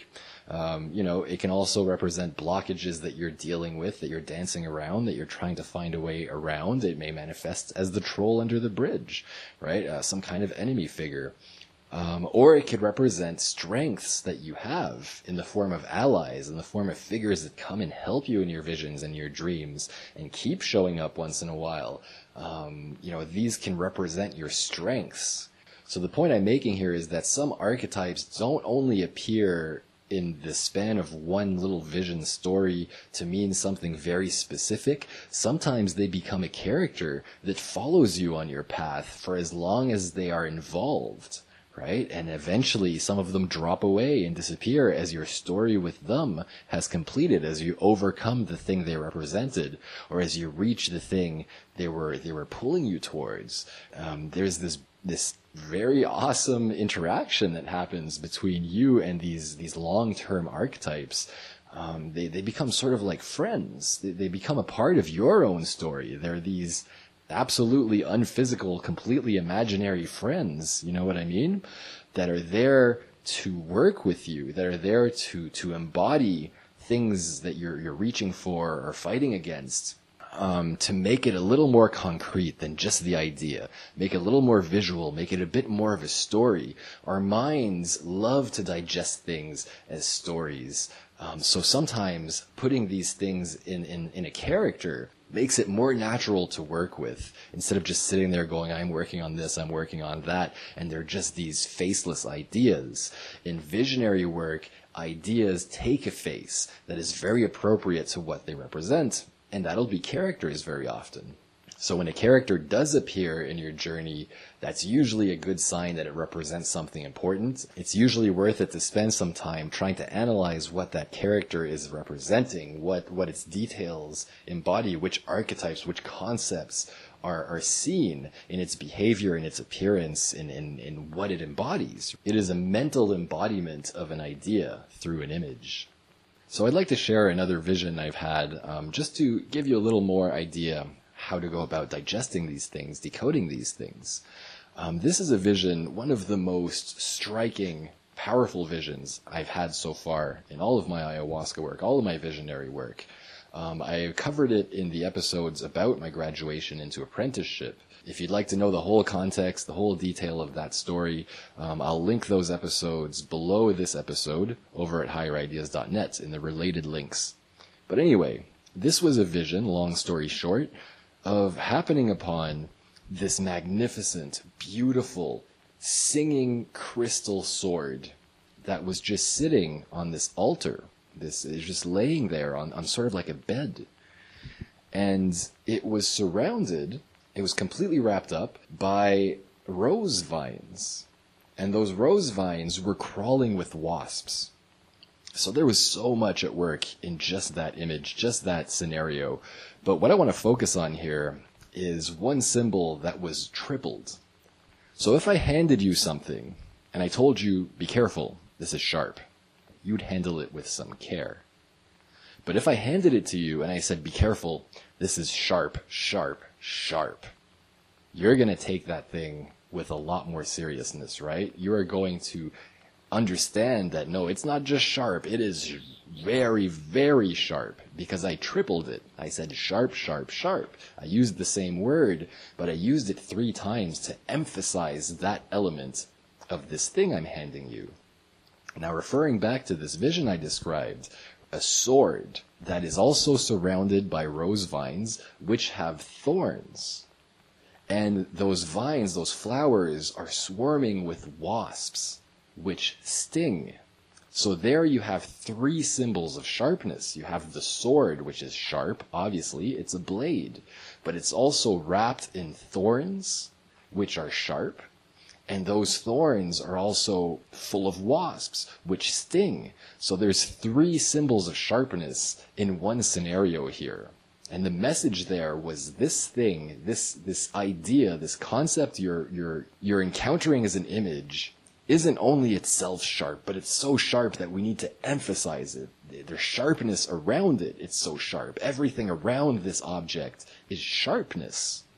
And in fact, that is one of the very key qualities of this sword I encountered. Sharpness. Now, why sharpness? What does sharpness represent? What is sharpness?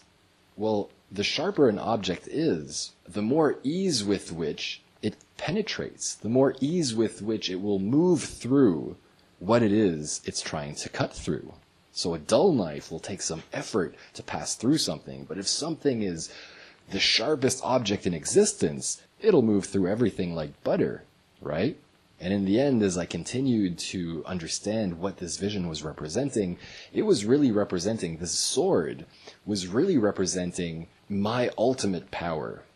Um, the state I will be in when I reach my most powerful state, which will be a state of being able to move through adversity, move through challenges, go where I want to go, do what I want to do with as little resistance as possible, right? It is my most powerful state represented in this sword. And it was also vibrating with this resonant energy, this power, this so it was like this force, this power. So it is power. Um, just such a great symbol of personal power, uh, the ultimate object of personal power that I could ever hold. And also being a sword, right? So, so it's a tool. It's a tool just like a knife, just like a scissor, just like a screwdriver. It is an object that can be used. It is a thing of utility. That's what a sword is. It can be used to make battle, but it can also be used to clear vines, right? It can be used to, to cut vegetables. It's a blade. It's a tool. But it has, if you think about a sword, it also has a handle right? It is a thing which must be taken, which must be held in order to be used.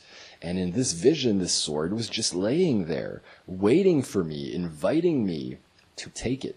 Now, in that particular vision, I didn't feel ready yet. I didn't feel I was at the point to wield it yet. But I saw that it was there. It was calling to me. It was literally calling to me in that vision. It, it had sung sung its song to draw me nearer. It was calling to me. It was telling me, I'm yours. Please take me, right? Put your hand on me. The handle part of a sword is as symbolic as the blade itself. So it was an invitation. Take your power. Here it is. Look at it. It's so sharp. It is the sharpest object you will ever encounter. You will be able to defeat anything you ever face with this sword, but you must take it.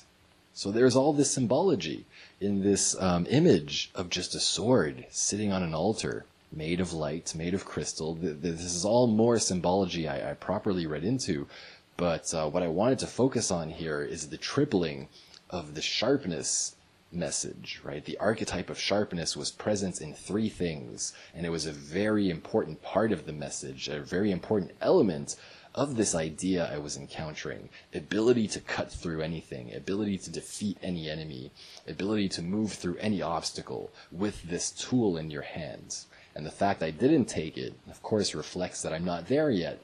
But when I do reach that point, I will have that sword. I'll probably have a vision in which I put my hand on it and it's finally mine. And I'm finally wielding it. And when I have done that, in life, I will have reached that state in myself.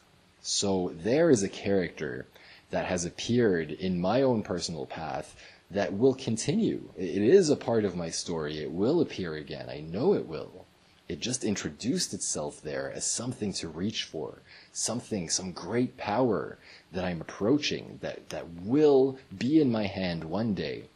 And as I mentioned with characters earlier, Sleeping Beauty, right? Uh, very quickly as I happened upon this scene in my vision, the the idea of Sleeping Beauty just was almost whispered in my ear as I saw this scenario. It looked just like Sleeping Beauty laying on her bed in the middle of the forest, right? It was the same thing. It was this bed-like altar, right? The stone slab with a piece of velvet ra- draped over it, and on it was laying the sword, sleeping, sleeping and waiting for me. Just as I mentioned in the Sleeping Beauty archetype, um, sleeping and waiting for someone to come along and take action upon it to free it from its slumber. So that sword, even though it wasn't the image of Sleeping Beauty, it was like an analogy of Sleeping Beauty. I recognized the similarity and it just popped into my head, Sleeping Beauty. But uh, there it is, another example of the way scenario, the way things are presented in vision, um, have so much symbology that can be read into.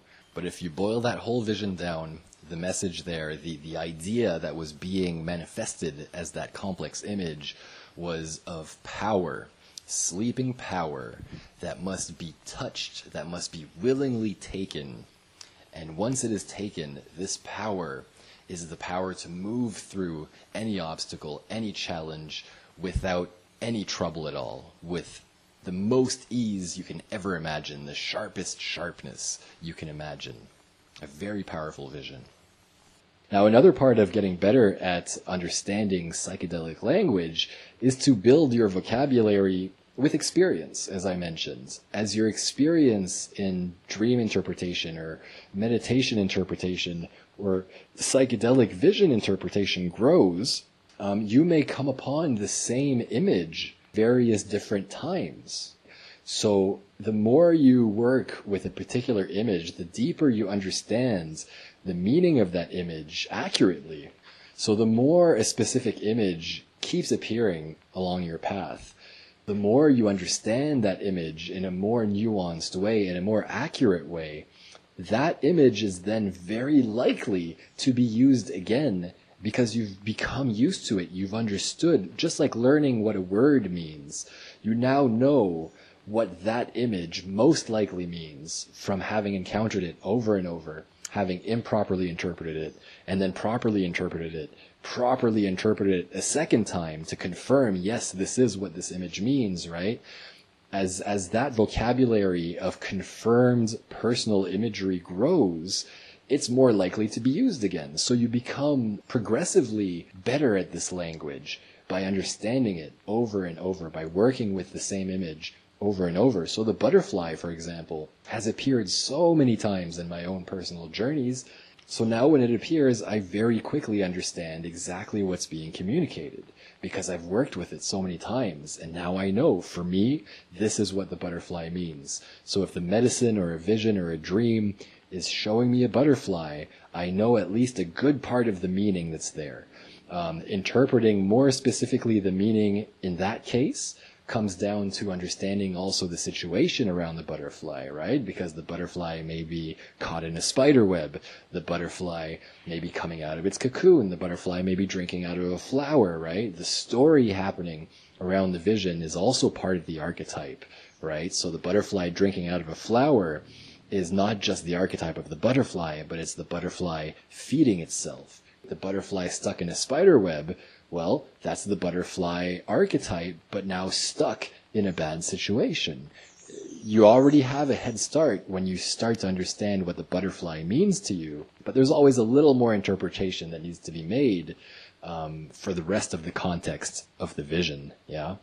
But as I said, as you grow your vocabulary of confirmed, understood imagery in psychedelic work, in visionary work, um, that image then becomes so much more useful to these forces trying to communicate things to you. They will know, aha, yes, this guy understands the butterfly. We're trying to talk about something very similar to this. So let's throw the butterfly in there. And we already know that that will be understood, right? So these, these terms you have more experience with will tend to then start showing up more and more and these experienced, for example, shamans that have been working for 10 years, 20 years, 30 years, drinking all the time, you could only imagine how solid their understanding of their visions is because they have seen so many symbols come through visions. They have come to understand what each of those symbols means.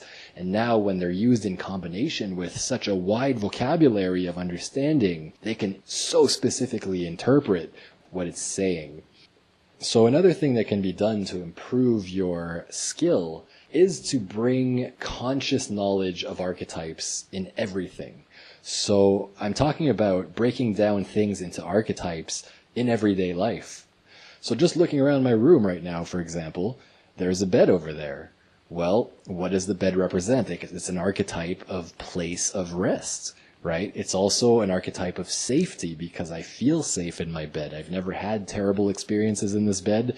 I shut down and disappear in this bed every night when I sleep, right? And nothing ever goes wrong. So it is, it is comfort. It is rest. It is a place for recharging, right? So there's all this stuff connected to this image of my bed next to me.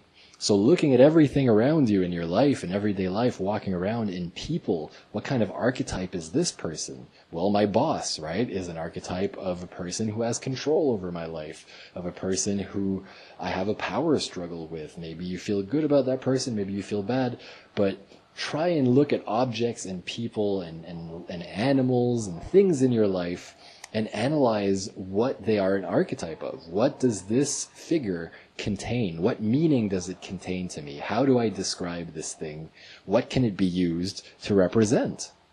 And if you practice thinking in this way, when you come upon a vision, when you get to your visionary work, you'll already be used to seeing something and asking yourself, what does that encapsulate? What concepts does this image contain? Does this object, does this idea, what does it represent to me? And that's really the basics of decoding a vision, is to look at the details of that vision and, and finding the archetypes there and decoding what each of those archetypes mean, including the action happening between them. So beyond just doing this in everyday life to sort of get your muscle moving, you can also do it when you're watching a movie. Where's the villain? Where's the hero? Um, where's the healer? Where's the supporter? Where's the mother? Where's the father? Finding the archetypes that work in movies and stories. They're everywhere. Stories are just a big dance of archetype, be it a movie or a book. They're everywhere, everywhere. So just giving conscious attention to this process of decoding things. I mean, looking at my computer right now. What is my computer? It is a tool, right? It is a useful tool, a crucial tool to my life. It's also a portal through which I communicate with the world thanks to the internet. So these are all these different things that my computer represents. Um, I see some Pacho cigarettes here, some uh, tobacco cigarettes on my desk. What do those represent to me?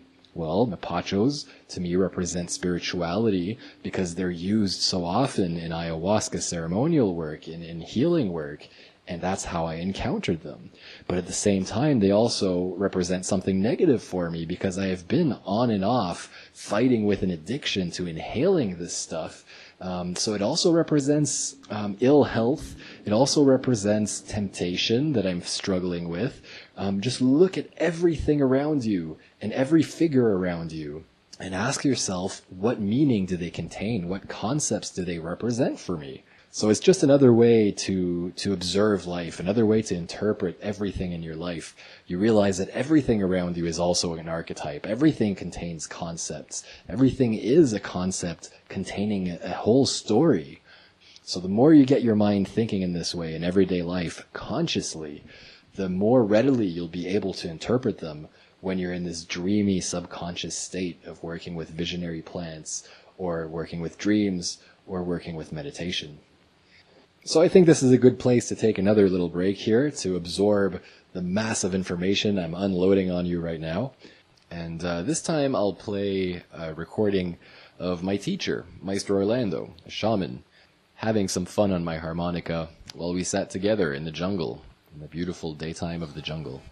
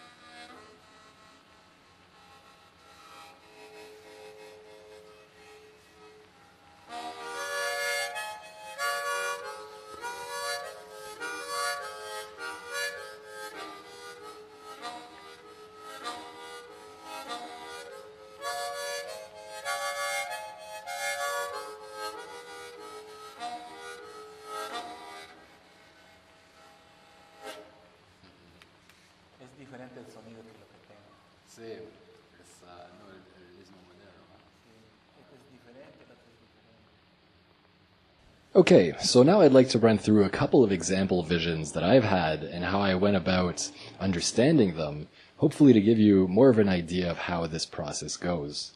So these two examples I'm about to give you were actually dreams that I had while in ayahuasca dieta.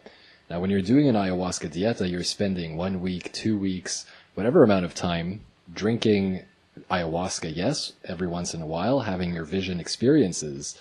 But then there's off days where you're just drinking additional medicine, sleeping at night, waiting for the next ayahuasca session. But in this uh, ayahuasca dieta context, the visionary work doesn't only happen during ayahuasca, it'll also happen in dreams, because as we now know, uh, dreams are visions. It's a, it's the same kind of communication happening, and these forces you're working with, these plant medicines, while in dieta, will often give you additional messages through dreams. So it becomes very important to decode those too while in dieta and to pay attention to your dreams as well. So in one of these dietas one day, I was having a dream that, you know, was your average dream. A lot of stuff was going on. I was in a lot of places doing a lot of things. And really, I forgot entirely all of that dream, except for one little scene that really stuck out, and for some reason, I didn't forget. That's usually a clue that there's a message there, at least for me. Um, when you clearly remember a part of a dream that leaves a mark on you for some reason, it's usually important to analyze that.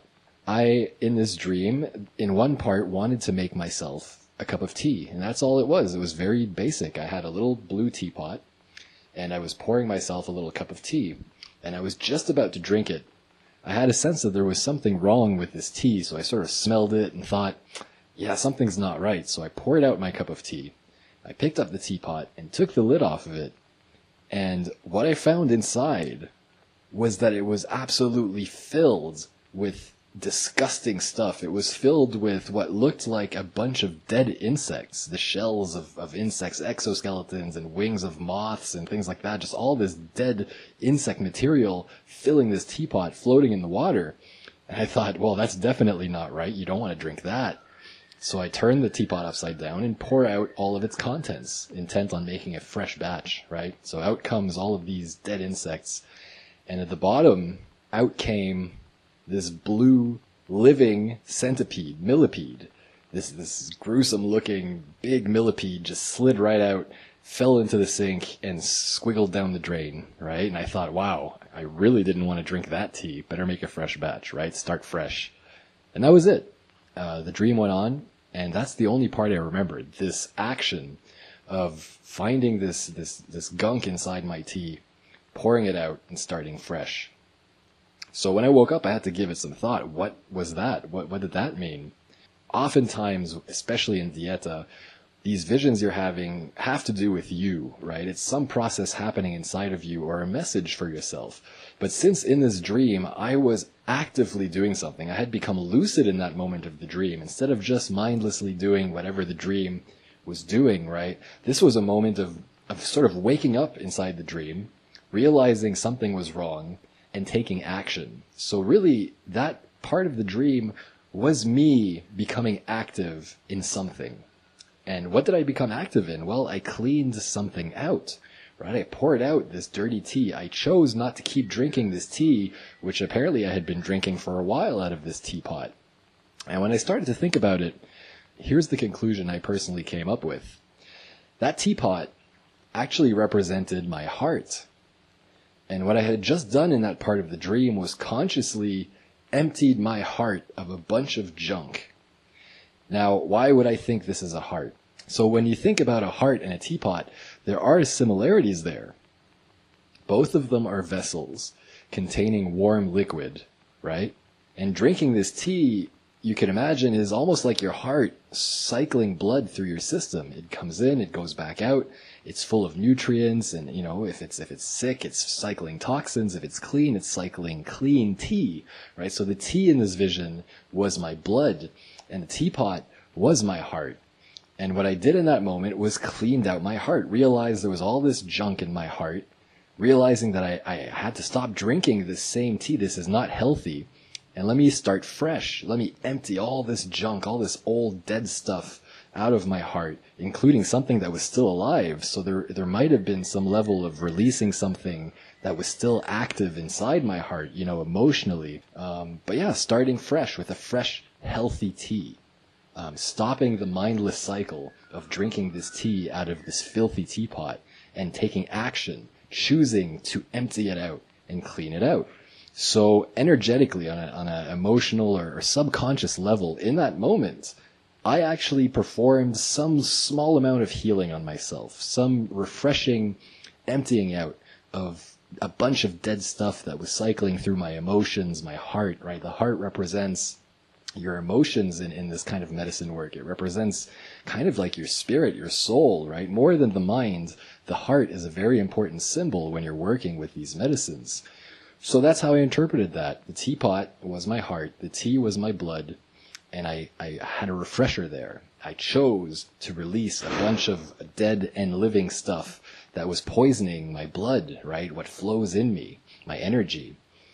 So just a little moment in a dream that was somehow significant, uh, and I was aware of that having happened once I digested that dream. Now, that just goes to show how an object can represent something completely different when you sit down and analyze the context, analyze the symbology at work. And you have to think creatively a lot of times that way. But now in the future, as I described earlier, building your vocabulary, right? Next time I encounter a teapot, whether in a dream or in my visions, I'll already be able to assume that's probably representing my heart, right? And the tea inside is representing what's cycling inside of me, what I'm ingesting, what what I'm preparing and drinking and, and you know living off of. Um, so these actions you consciously take in dreams sometimes are representing conscious changes that you're participating in in your energy, in your personal evolution, in your personal healing. So you can't discount mundane activities um, so easily. Usually, as I said, if you remember them after waking up, if they seem somehow peculiar or very clear, they're usually a message or representing some important thing that just happened that you participated in uh, consciously. A moment of lucidness in which you took part in improving your state, in changing your state, in, in asserting your control um, on your own energy, on your own development, on your own inner system. But sometimes you'll encounter figures um, in your visions, in your dreams, interactions with other people, other spirits, other beings, animals, and whatnot. There was another dream I had once uh, that that really stuck out to me, and here's how it went. Um, I was again just doing a regular dream, and there was this moment where my mother appeared and confronted me, really, really pinning me down and telling me that I was a coward she was basically berating me, saying, "You're useless. You're a coward. Um, I can't believe, you know, what a cowardly son I have." That kind of really, you know, insulting attack, and very unlike myself in this dream. I just snapped at her, and I grabbed her by by the shirt or something, or maybe even by the throat, and I just started shaking her and yelling at her. And we ended up on the ground. I remember she was on the ground, and I was on top of her, and I was sort of like hitting her head against the ground very violent, right? And I was yelling at her, I am not a coward. Stop saying that. I'm not a coward, God damn it! Don't you know how much I'm doing? Don't you know how brave I am? You know, I was just yelling at her so mad. And instead of having a regular human reaction of being, you know, shocked and afraid and, oh my god, you're killing me, right? That's not the reaction this figure had, this, my mother in my dream. Instead of any of those regular reactions, what happened was she was completely unemotional, and her eyes, my mother wears glasses, but behind her glasses, it was like her her the lenses in her glasses became extremely uh, magnifying, right? It's like they went ten times thicker. And I was looking her in the face, and her eyes became huge, really magnified, and they were like owl eyes, big, deep eyes, and she was looking at me with almost like shock, yes, but a sort of curiosity and that's it. The dream moved on. Maybe I woke up because it was such an aggressive moment, right? But I had to give that some thought because I definitely remembered that moment when I woke up. So here's how I ended up interpreting that dream. My mother, I don't have that kind of issue with her. You know, I don't have that kind of aggressive anger or anything like that. So immediately I started thinking that has to represent the mother, right? That is not my mother who appeared in my dream. This was some energy, some message taking the form of my mother. But why? Well, to communicate mother. It was a mother energy confronting me, but not my mother. It was using the face of my mother, the figure of my mother, to communicate itself. I am your mother, right? And I am telling you, you're a coward. I'm disappointed in you. You could be doing better. And when I got upset at her and started attacking her, instead of being a victim and being, you know, you're hurting me because it's a dream figure, I wasn't really hurting anything. I was just unleashing my frustration on this figure. Instead of being shocked or, or, or insulted or afraid, this figure became extremely curious with that symbology of the huge eyes. She was just looking at me as if she finally saw me, right? And she was finally interested. It was curiosity in her eyes, not shock, not horror, but ah, now this is interesting. That was more the look in her eyes. Let's have a really deep look at this guy. So, the way I interpreted this vision after I gave it a bit of thought is that in that dream, the, the energy the, the spirit, if you will, that had taken the form of my mother was actually Mother Ayahuasca or Mother Earth, really. Every time I've encountered Mother Ayahuasca, there's no question that it is the spirit of life on Earth. It's Gaia. It's, it's the great spirit here on this planet that's very involved in ayahuasca and other plant medicines, but very much ayahuasca. So in this dream, this vision, what was actually happening was Mother Ayahuasca had visited me in my dream, in my dieta, and was criticizing me for not doing as well as I could because of fear. Yes, my initial journey into ayahuasca was so much fear. There was so much fear I had to work through to become comfortable with this medicine, to stop running away from uncomfortable moments and, and breaking experiences because of doubt or fear. And in that dream, she was finally visiting me to express you know, you're too, you're too scared. You have to trust. You have to stop, right? But she was frustrated which is completely Mother Ayahuasca. I have had that kind of discourse before with her. Um, and I'm aware that there's a certain frustration there in that energy when I was afraid, when I was resisting progress because of fear. So there she was confronting me. But in that dream, when I jumped on top of her and I started aggressively yelling back at her, will you stop saying that? I'm a lot braver than you're giving me credit for, for God's sake. I'm here. I'm doing dietas. I'm sacrificing everything. I faced so many fears. Yes, there's some left, but look at me. I'm not a coward. A lot of people wouldn't be doing what I'm doing, right? So I lashed back. And in that moment, she became very intrigued she became very interested as if thinking, you know, wow, maybe there's some hope here, right? Look at him. I didn't know he had this in him. I'm going to take him seriously now, right? As it would happen, that dream happened the night before. I broke through um, a lot of my fears uh, as I drank ayahuasca the next night and actually became an apprentice, graduated into apprenticeship by defeating some fears that were blocking me that very next night. So that dream was very important. Um, it was uh, as far as I'm concerned, a moment of communication between myself and the medicine, taking the body of my mother to represent, you know, I'm not just a mother. It could have been any other mother out there, a mother of my friend or, or something like that. But she chose to manifest as my mother to show me this is your mother. I am the energy of your mother. So again, as we described earlier, not getting trapped in literal thinking and interpreting this as something to do with my physical mother. I didn't bother with any of that. I just had to look at the archetype. This was a mother, my mother, confronting me about fear, obviously about this ayahuasca thing that I'm doing right now. And I lashed back at her. When I lashed back, I gained some kind of attention, some kind of respect from her gave her maybe a little bit of hope instead of thinking you're not going to make it, you're not doing it right, you're too afraid, right?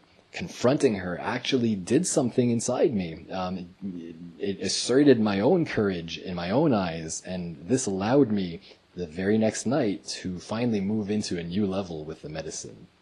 And that's how it goes when you're decoding these visions. You have to think of your first interpretation and then ask yourself, am I interpreting this literally? Is this preference? Is there fear here? Do I really have that kind of anger against my, my real mother? Do I, do we have this relationship where she criticizes me and I lash back? No. Do I have that relationship with ayahuasca? Yes. You can't read these things on face value. You have to look at their symbology and, and process whether it makes sense or not. Try to find alternative ways to interpret this vision then maybe line them all up and analyze each of them until you find the one that fits the most. And as I said earlier, when you do find the one that fits, there can be no other interpretation. You just know, yes, that's it. That has to be it. It's too perfect not to be it.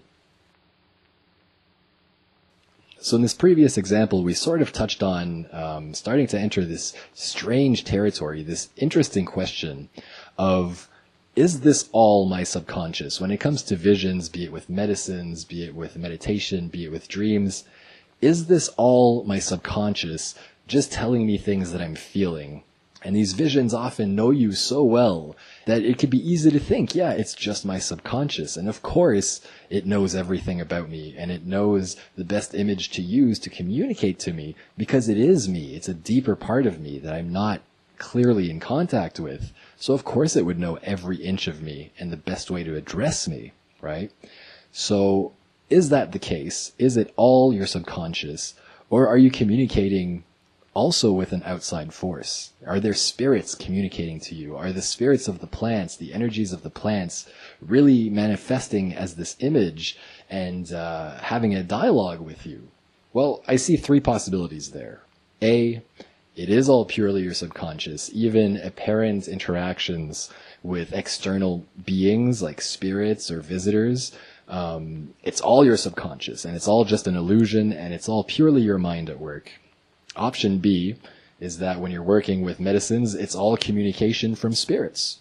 Um, you're not ever communicating only with your mind. It's always from the medicine. It's always from an external force that knows you very well. Now there's option C, which is a mix of both. And as in many other cases in life, I tend to go with both. It's a little from column A and a little from column B. When it comes to dreams uh, in regular life, it's probably 90% your own stuff, right? It is your own mind at work. But even in dreams, I believe there's an opening there in that state of mind for external forces to communicate with you if they need to, right? Be it God or be it the spirit of a deceased loved one, you know, who may enter your dream and have a message for you. Maybe they're watching your life from the other side. And in dreams, they have an opportunity to get involved once in a while and send you a message based on what they're observing of your life, right? So, you know, it's, it can be really hard to tell which one is happening from one case to another, but I do believe that in general it's a mix of both, even in dreams. But especially with visionary medicines such as ayahuasca and mushrooms, especially in dieta, um, I've seen enough to to assume to feel pretty confident in saying there is also another half. There is often an external mind, an external presence that will use that opportunity to communicate with you. And the reason it's coming through dreams, the reason it's coming through visions is because the place where these energetic, you know, disembodied entities, you could say, these disembodied consciousnesses, the place they occupy is a lot closer to the dream space than conscious waking reality. And so they're able to plug in through your subconscious and send messages up to your conscious mind, right? And that's why they're coming in this form. As, as an example of Mother Ayahuasca entering my dream, taking the form of my mother, and having this interaction with me because she really wanted to tell me she's frustrated, right? And I had that lashback, so we had a back and forth. In my mind, the mind of the earth is conscious, the mind of life is a real spirit, and she received my response, which is, I'm not a coward, goddammit, I'll show you. And I did, right? So we had a dialogue. And there are some examples I've had in my own visionary decoding work that give me a clue about this not only being about my mind. It's not just my mind at work. Here's a really simple example of what I'm trying to describe. One archetype that I've seen many times so far in uh, many of my different experiences with ayahuasca is thorns. Thorns on vines, right? Plant thorns. Now, every time these have showed up, at first I didn't know what to think about them when my vision just turned into thorns. Uh, smooth flowing vines suddenly grew thorns all over them and I'm looking at a wall of thorns, right? Um, this has happened a couple times, this kind of, uh, the vision turning into all thorns. Envisioning thorny demons coming out of the forest at me, you know, covered in thorns. I've seen this so many times, thorns, like rose thorns. Now, it took me a while to figure out that that represents fear. I now understand that they are a message communicating you are getting afraid, you're becoming fearful, right? You're becoming defensive, you're starting to thorn up, and that's why the vision turns to thorns. But the really interesting question there is, I didn't understand it at first. I didn't understand that that's what thorns meant. Why? Because to me, thorns don't represent fear. Why would, why would that happen? Well, my answer to that is, to a plant, thorns represent fear. You see what I'm saying? Why does a plant grow thorns? Why does it evolve thorns? Well, it's to protect against things touching it, right? Against animals walking on top of it, against, against something trying to eat it. Thorns for a plant are a defensive mechanism that they have to evolve in order to protect themselves when they're being overly trampled or overly eaten by some kind of creature, right? That's the only reason for a plant to grow thorns. Every plant out there you see with thorns had to grow those thorns to protect itself against a threat that was that was overly threatening that plant species. And to survive it had to evolve thorns. So what i'm saying here is to the mind of a plant thorns represent fear. To my mind they didn't. I had no idea how to interpret that. So that example of the vision showing me thorns that was a plant spirit the spirit of the plants i was working with trying to tell me you're being afraid, stop being afraid, you don't need these thorns, right? But there was a moment of miscommunication.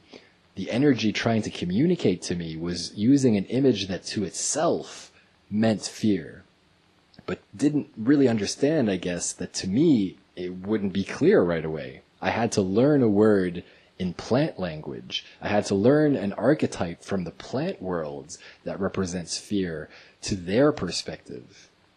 So that to me makes me think that I am communing with other minds, other kinds of minds out there, living another kind of life. And sometimes they can't find the archetype in your system to communicate what they're trying to say. And so they'll throw a message at you that they think will obviously tell you what they're trying to tell you. But since you have different life experiences, sometimes it gets lost in, in the shuffle, right? Lost in translation. So initially for me, thorns were one of those terms lost in translation, but through experience, through having that image show up here and there through my journeys, I now know immediately when my vision turns thorny, that's a message. You're getting afraid. Relax, relax. Get rid of the thorns. You don't need thorns right now, right? Um, and I've used that very effectively to avoid derailing ever since. Now, there's other examples out there of visions showing you things that you can't possibly know, things that come from another person's mind. Or uh, a lot of people have described with ayahuasca seeing the future, a future that does come true, or seeing an event happening in a completely other location. They think of their loved ones and suddenly they see their loved one doing something very mundane and turns out later when they check that person was doing that mundane thing at the same time as the person having the vision was visiting them. And the shamans as well, who are very experienced, a lot of them say that they can see the visions of other people when they're shamanizing for a group. They can monitor everybody else's visions. They know what's going on for everybody. So there is some kind of interconnectedness of minds that becomes possible with these plant medicines. It's one of the most fascinating aspects of of uh, of working with this stuff. But that's all to say that the subconscious is not only yours. See, Carl Jung had this theory about the collective unconscious, that on an unconscious level, we are all just one mind, connected to itself. And on our conscious everyday level, we're sealed into our single perspective. But the collective unconscious is going in the background all the time, and we're all connected there. We're all just one big mind. Now, to me, the collective unconscious is the subconscious. I, I just, I, my sense is that your subconscious, my subconscious, all of our subconsciouses are that collective unconscious, that, that mind that is one mind. And when you are in that place, you can see how we're all connected. But when you come back to yourself, you seal off from that. That's, that's why we have the division between conscious and unconscious.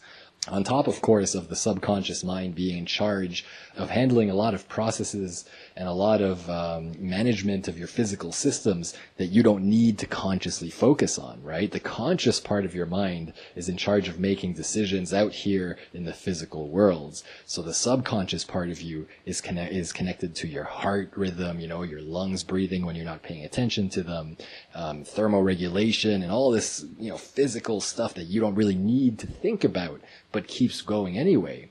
That's the subconscious at work.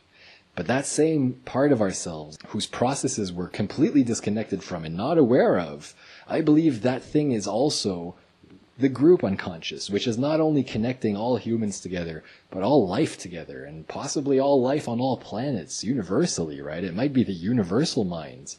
So knowing that we've got already that plug connecting into that system in the form of our unconscious or our subconscious, it's not that unreasonable to me to, to think that once in a while you can get a glimpse through this subconscious network into the minds of another person, into the visions of another person, seeing what another person is up to right now, even though they're across the world while you're in your visionary state, right? Because you're connecting to their mind through that underground network.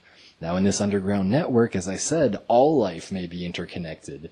So the spirits of plants, if they are conscious, as say the, the medicine shamans here in South America, that plants are living beings with their own mind, with their own thoughts, with their own mental worlds going on and their own senses, right? They would be connected into that network as well.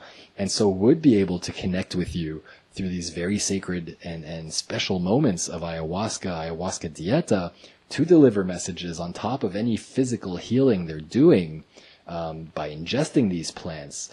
At the same time, my mind is completely open to the fact that you're also opening up to be reached by the mind of these plants, by the spirits of these plants, and possibly other spirits that are just floating around up in that place that aren't even physical in any way. They're just purely energetic beings, right? Now, yes, this is going far into the weird woo-woo territory, but uh, I think it's important to to mention while we're talking about these visions that visions, yes, can come from your own body. They can be interpreting processes happening within your system, but they can also uh, be interpreting energy and messages and um, interaction coming from external energies, coming from external sources. But no matter which way you slice it, one thing's for sure, working with visions is working with the subconscious. Whether you believe there's an external force at work or it's all just your own subconscious mind, no matter what the case is, improving your communication with these visionary messages is all about increasing your, your awareness of your subconscious, which speaks, as I described in the beginning, in a language of pure concept, of pure idea, beyond any language. It's all about archetypes. So we're coming up on the conclusion of this little lesson on speaking psychedelic. I hope it's been useful. There's a couple extra tips I'd like to share before I wrap it up. The thing is, you won't always immediately understand visions. Very often you will, and the moment you're having the vision, if you become very good at this, you'll immediately understand what it's representing and what it's trying to say to you. But sometimes you have to live with it for a while, um, and that's okay, right? There are some visions that you'll receive that are meant to be understood later. There are visions that I'm still walking with right now, waiting to understand them. And I know that one day there'll be a moment where it makes perfect sense and it, it will have been this long story, this saga of, wow, one year ago I was given this vision and it didn't come to fruition until a year later. But when it does, it can be so amazing the way everything lined up and the way it was so perfectly placed, right? So that's all to say, you don't have to put too much pressure on immediately understanding a vision, but you should definitely give it some thought um, after having had it. You should definitely mull it over. And if you can't come up with any solid conclusion, it's no big deal. Just put it on the back burner. Don't forget it. If you remember it, if it happened, if it seemed interesting or meaningful in some way, it usually eventually will uh, reveal itself what the message was, what it meant. Sometimes it'll take a while, and that's fine. The same thing goes with the interpretation you may settle with on a vision. This is where preference kind of comes in again. You may settle on an interpretation of a vision uh, very quickly and, and cling to it because you feel, oh yes, I wish this is what it meant and I like that it means this and I'm going to hold on to it.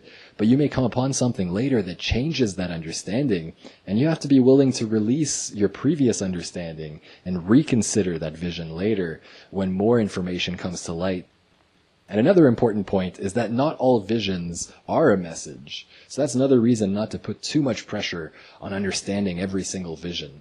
Uh, the best example I can think of is a lot of times when we receive clients at our ayahuasca center, especially first timers, a lot of times their initial experience will be just a lot of patterns and a lot of fractals and flying through dimensions and they'll they'll come out of it the next day and I'll ask them, you know, what kind of visions did you have last night?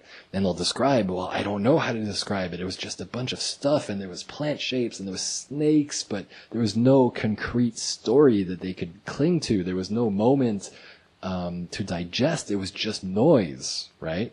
Now this is very normal, and the way to interpret that kind of vision, that kind of experience, is that what was happening there is you were perceiving through your subconscious, right? Detecting what's happening around you and inside of you. The visions you were having in that case were perceiving energetic processes happening inside of you, around you, in the ceremony space. You were watching all of this stuff happening, but it wasn't a message. It was just awareness of activity happening. And that's why it's just a bunch of noise. That's why it's just a bunch of patterns that mean nothing to you because there is no message in that particular case. You're just perceiving something. The point is not everything that you will see in a visionary experience is a meaningful vision with a message. But usually if there's any kind of storyline, if it's something like, you know, um, like I said earlier, a butterfly stuck in a spider web. That's a story, right? That's a scenario. There's something to digest there. But if it's just a bunch of shapes and patterns and motion, that's likely just, it's like watching the ocean, right? You're seeing a bunch of things happening and it's not necessarily anything that needs to be understood. You were just seeing all of the stuff happening inside and around you. So fellow human, I really, really hope this has been interesting to anybody out there working with these, these practices. I hope it helps you along your path. Um, if it has, please do let me know.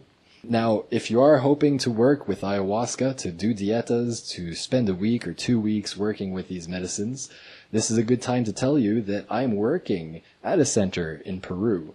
As an apprentice, yes, learning under my maestro who runs the center, but I'm also here working as a guide, a translator, and a trainer for people who come here through our service, who come here with me under my guidance, at this center, you get to work under a very powerful maestro in a very sacred medicine center with a lot of power. But I want you to consider this episode, this whole little class I just spent with you, as an example of the kind of guidance you'll have when you come to us um, working through your week, your experience with me every day, helping you understand um, your experience, helping you digest your visions, helping you learn to speak this language, and so much more. Learn to navigate the experience, learn to navigate through your emotion, your, your resistance. Um, this is just a taste, fellow human, of what I do here with individuals all the time. So if that sounds interesting to you, if you are looking for that kind of deep, evolutionary work on yourself with a great guide at your disposal. The website for that service with all the information you need is at viaverdetours.com. Now to make it easy, you could find that link at the top of my website for this podcast over at higherideas.net. So head over to higherideas.net, click on that Via Verde link, and you'll find all the information you need to come and work with us for your own healing, for your own evolution, for your own spiritual journey. And of course, over at higherideas.net, you'll also find every other episode of this podcast, which I invite you to browse and, and, and, listen to. I will be making more of these deeply educational, psychedelic work episodes in the future, so do stick around if you appreciated this. As I mentioned earlier in this episode, this project is supported by patrons, by patronage, by donation. So if you'd like to get involved, if you'd like to help keep this project alive, keep this content coming, do head over to higherideas.net and find that little orange link right at the top of the site. Choose to give $1, $5, $10 a month, whatever you like. Every donation bracket uh, permits you to request an episode topic, whether you'd like me to expand on something or break into something new. I'm waiting and you will get your personalized shout out if you want it in that episode. Now, in the same breath, thank you to every patron so far that have been with me for a few months at this point, definitely keeping this thing alive so far, especially to Mr. X, who is the most generous of all. So, as always, Mr. X, thank you for sticking around. Thank you so much for being so insanely generous. Same goes to the rest of you for donating at all. And by the way, everybody that donates, be it $1, be it $10, whatever amount you donate, you also gain access to the exclusive music files for these flute tracks that I share here and there, harmonica tracks I'll share here and there. All of those get posted on Patreon, exclusively available for download to the patrons. So, fellow human, that's it for this episode. And until next time, fellow human, keep thinking.